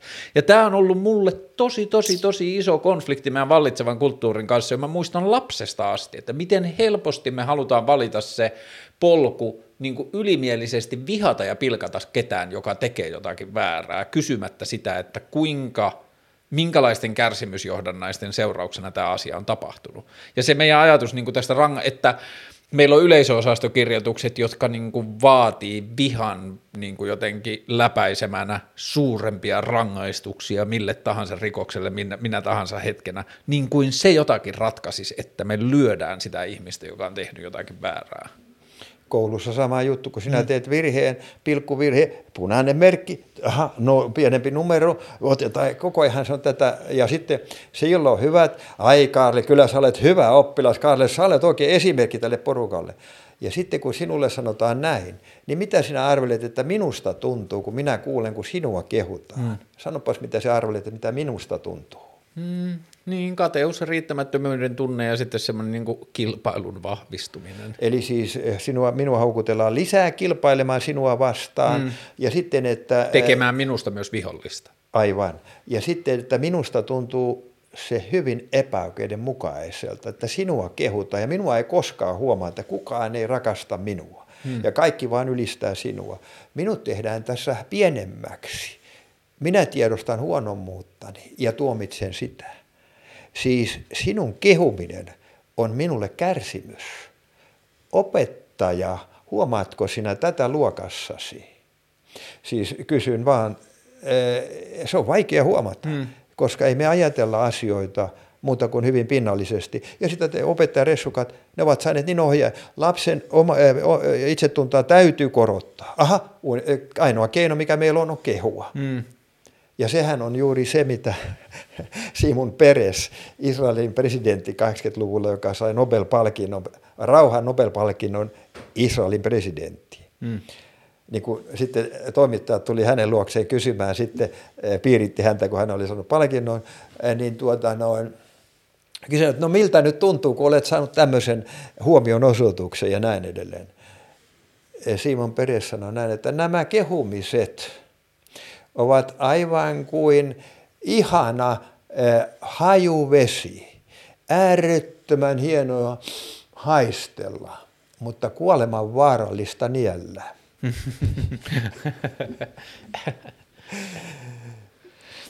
Tuohon, mitä sä sanoit tuosta koulusta ja kehujen vaarallisuudesta, niin minä kapitalistinahan sanoin, että oot tasapäistämässä kaikki lapset. Tämä on tasapäistämisen kulttuuria ja onnistumisesta ei palkita enää. Ja niin kuin, eikö minun lapsella Just ole jo. mahdollisuutta niin kuin menestyä enää? Et senkö sinä haluat viedä ihmisiltä pois? Mahdollisuuden menestyä, onnistua ja tulla... Anteeksi. Kylläpäs nyt on huomaamatonta. Onneksi meillä on paremmin aikaa kuin televisiolla. Make, mä voin soittaa kuuden kieppeessä, oleks silloin tavattavissa? Selvä, kiitos. Sorry. Ei mitään. Äh, niin, tota, niin, minä edustan nyt sitä kapitalistin asiana ja sanoin, että sinä tasapäistä, että viet mun lapselta mahdollisuuden onnistua tulla, tulla palkituksiin ja löytää mittareita niin kuin hyvyyteen. Eli toisin sanoen, ei kapitalisti, sinä siis haluat estää muilta lapsilta mahdollisuuden onnistua ja menestyä elämässä. Niin, kun siis se, kun tämähän on, se on jo luonnon laki ollut, että vahvimmat selviää, ja meidän täytyy palkita niitä, jotka ovat valmiita tekemään, näkemään enemmän vaivaa, ja jo, jo, jotka meidän täytyy antaa ihmisille mahdollisuus ko, niin kuin kerätä onnistumisensa hedelmiä ja meidän pitää lapsille jo pienestä asti kertoa, että kova työ palkitaan. Niin, jolloin tuota, no, silloinhan sinun on hyvä katsoa, että mitä työtä sinun lapset tekee ja mitä työtä nuo muun lapset tekee että ne saa sen aikaa, mitä ne saa aikaan. Jolloin silloinhan on tärkeää tämä hyvä, että sanot noin, että silloinhan on sinun tärkeää että ymmärtää se, että tämä toinen lapsi on ehkä tehnyt kaksi kertaa enemmän töitä tai kaksi kertaa vähemmän töitä. Hmm. Mutta silloin on ollut kaksi kertaa, ne viisi kertaa vaikeammat lähtökohdat tehdä sitä, mitä silloin on tehnyt. Ja jos silloin vaikka ihan siis synnynnäinenkin joku vajavaisuus aivoissa, eihän me sitäkään tiedetä, että tuota noin, eh, sekin on hyvä, että sä sanot, että tätä lasta pitäisi todella arvostaa ja sen pitäisi saada todella niin kuin hyvä, hyvät mahdollisuudet onnistua tässä elämässä. Oikein hyvä ajatus.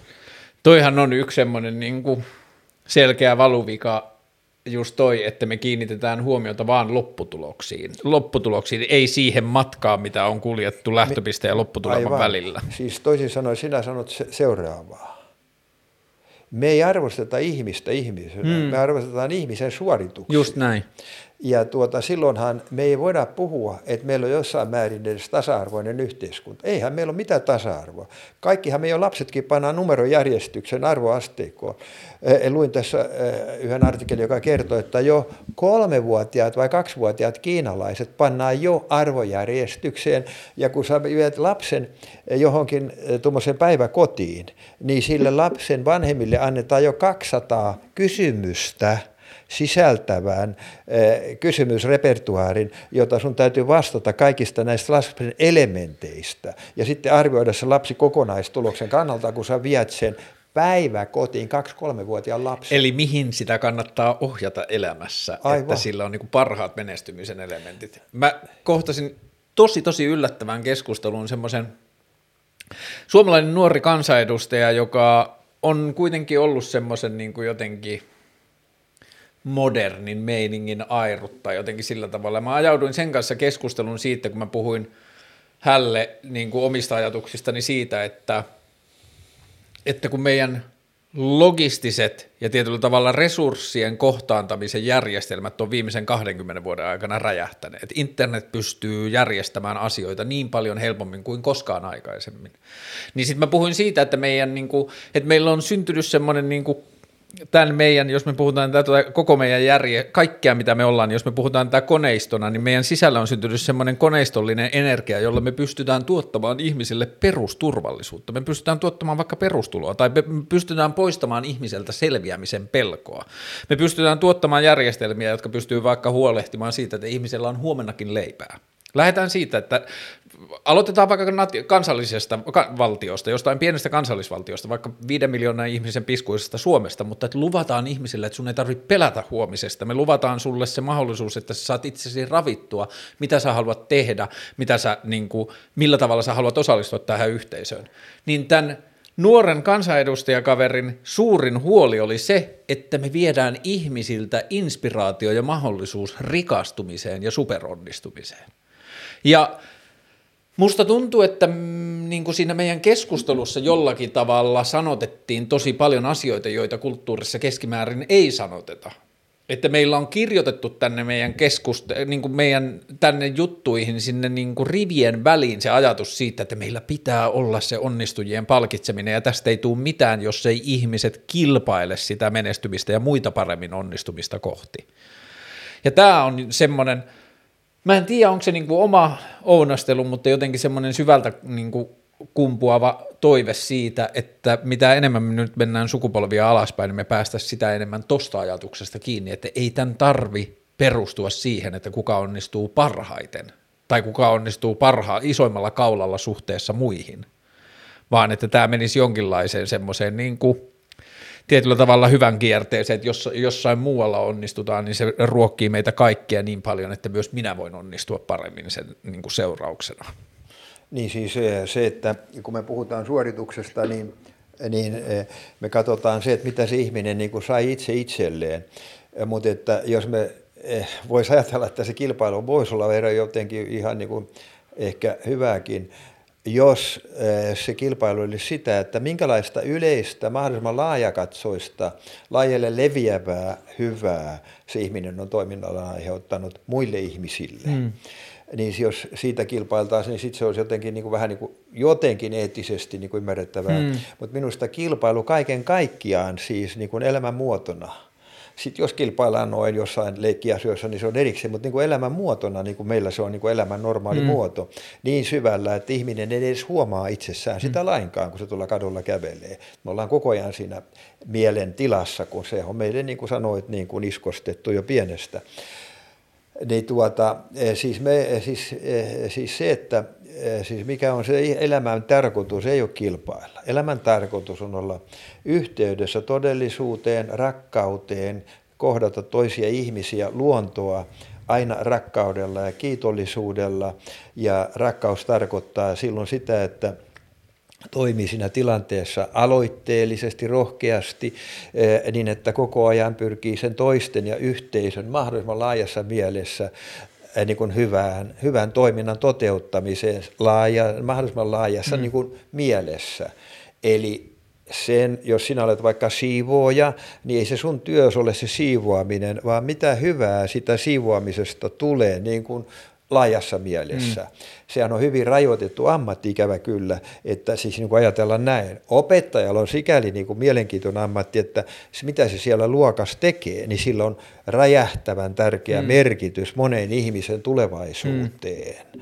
Ja opettajan ammattihan on siinä mielessä aivan, siis minä pitäisin sitä, että opettajana opettajan, jos nyt puhutaan vaikka niin kuin sanotaan tuloista, rahallisista tuloista, niin opettajan rahalliset tulot pitäisi jokaisessa yhteiskunnassa olla se maksimitulo. Hmm. Kukaan ei saisi koskaan ansaita enemmän kuin opettaja.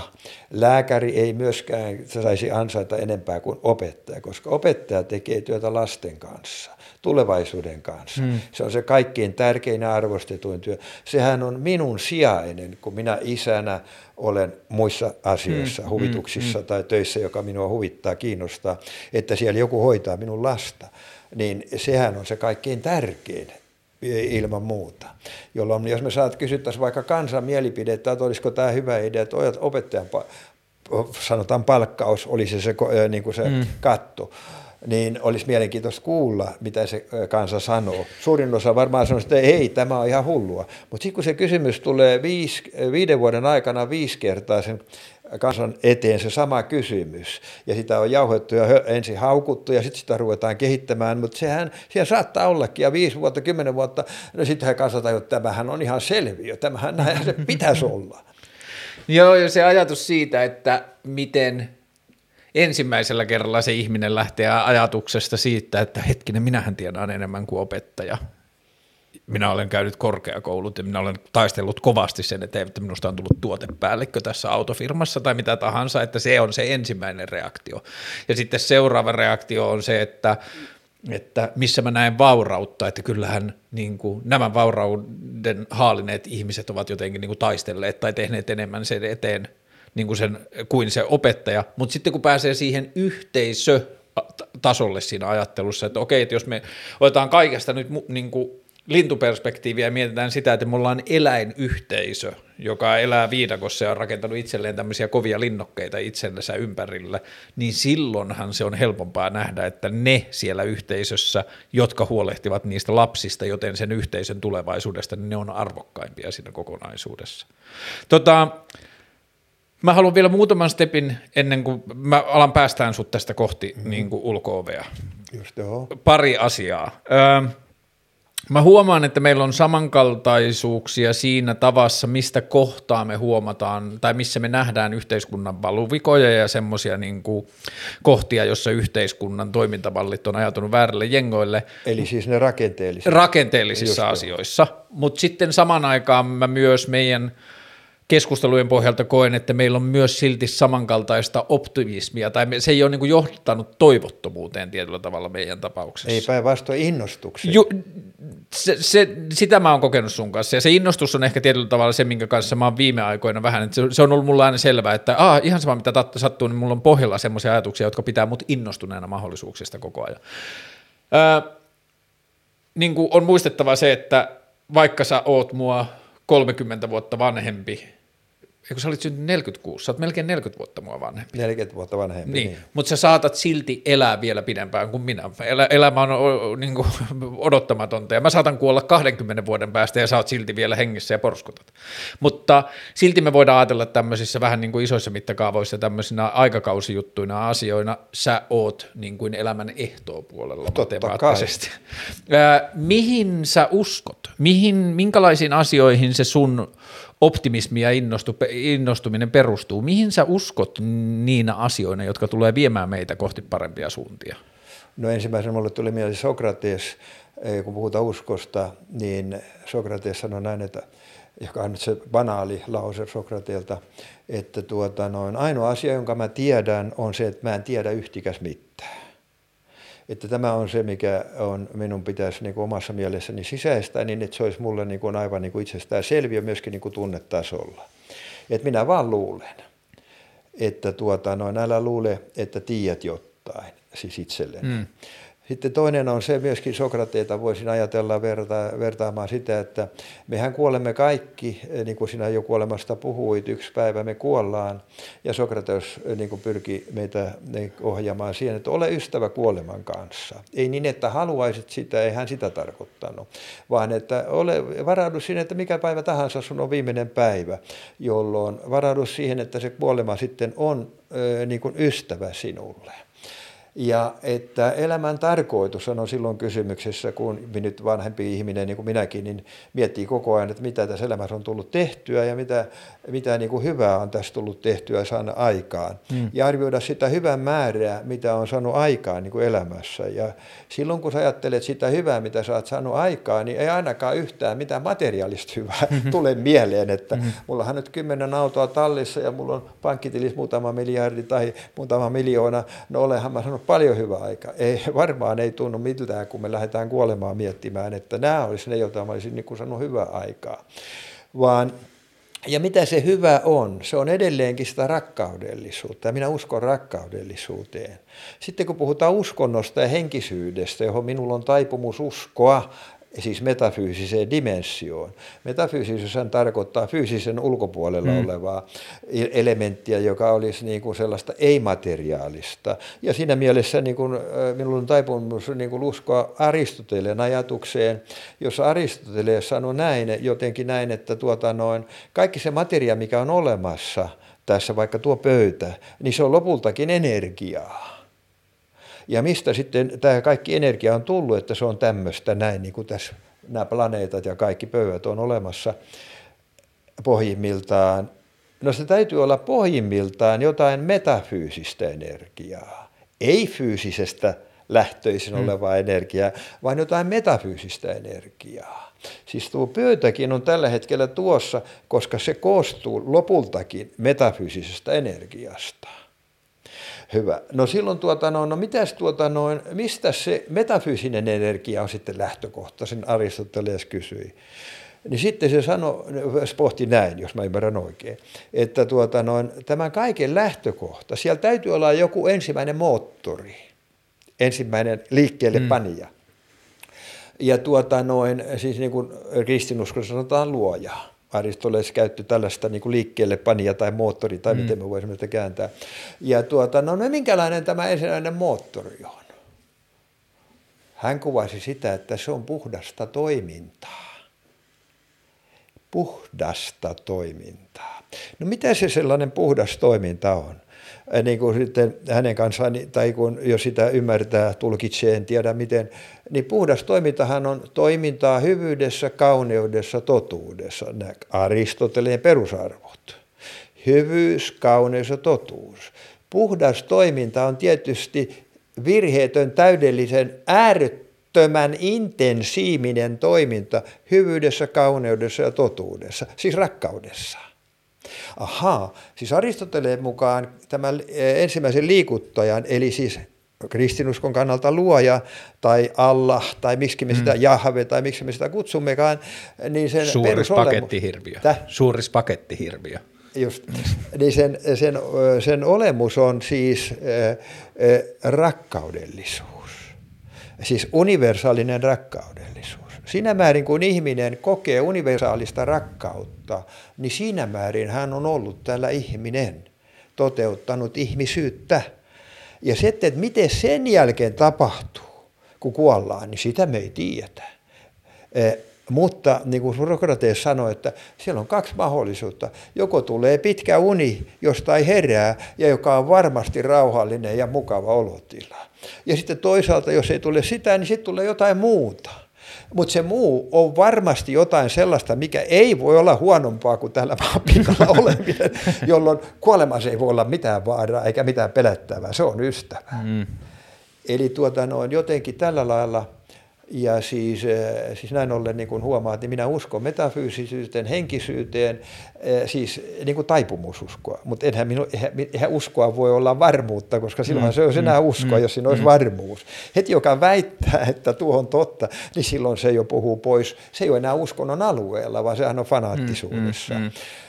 Jolloin tällä lailla niin kuin eh, viisainta on aina kunnioittaa kaikkia kaikkien ihmisten uskoa ja katsoa, että mikä siinä on rakkautta ja juuri sitä arvostaa ja kunnioittaa hänen uskossaan. Muut kaikki on sekundaarista asiaa. Öö, haluatko jättää tuon myös vastaukseksi siihen kysymykseen, että mihin uskoon tai uskomukseen sun optimismi ja innostuminen perustuu, tai innostus? Rakkaus. Joo. Joo, se, on niin kuin, mä luulen, että se on sama vastaus, johon mä oon vähän niin kuin päätynyt sitä kautta, että, että meidän media ja kulttuuriset narraatiot tarttuu poikkeamiin ja haluaa kertoa tarinoita poikkeamista, jotka usein on ikäviä. Meidän niin kuin uutisointi ja tarinoiden kerronta maailmasta on tosi paljon niin kuin ikäviin asioihin puuttumista. Mutta kun pysähtyy katsomaan ihmistä ja ihmisen toimintaa niin kuin muurahaiskekoa, niin siinä näkee jokaista lehdessä kirjoitettua pahatoimintaa kohti, näkee miljoona hyvää. Ja sitten meillä on niin kuin kokonaista kokonaisia poliittisia liikehdintä ja poliittista kulttuuria ja yhteiskunnallista keskustelua, joka keskittyy vaan niihin huonoihin ja epäkohtiin ja niihin. Ja me koko ajan niin kuin, tietyllä tavalla me, me, me altistutaan sille ajatukselle ja ruvetaan uskomaan siihen, niin kuin tämä olisi vaan silleen pahan tahtoisten ihmisten kilpalaulantaa. Mutta kyllä se niin kuin oma innostus ja optimismi on liittynyt siihen, että kun siellä tuntuu kuitenkin koko ajan pohjalla olevan paljon vo- voimakkaampana se ihmisten hyvään hyvyyteen ja toisille hyvää tahtovaan toimintaan oleva narratiivi.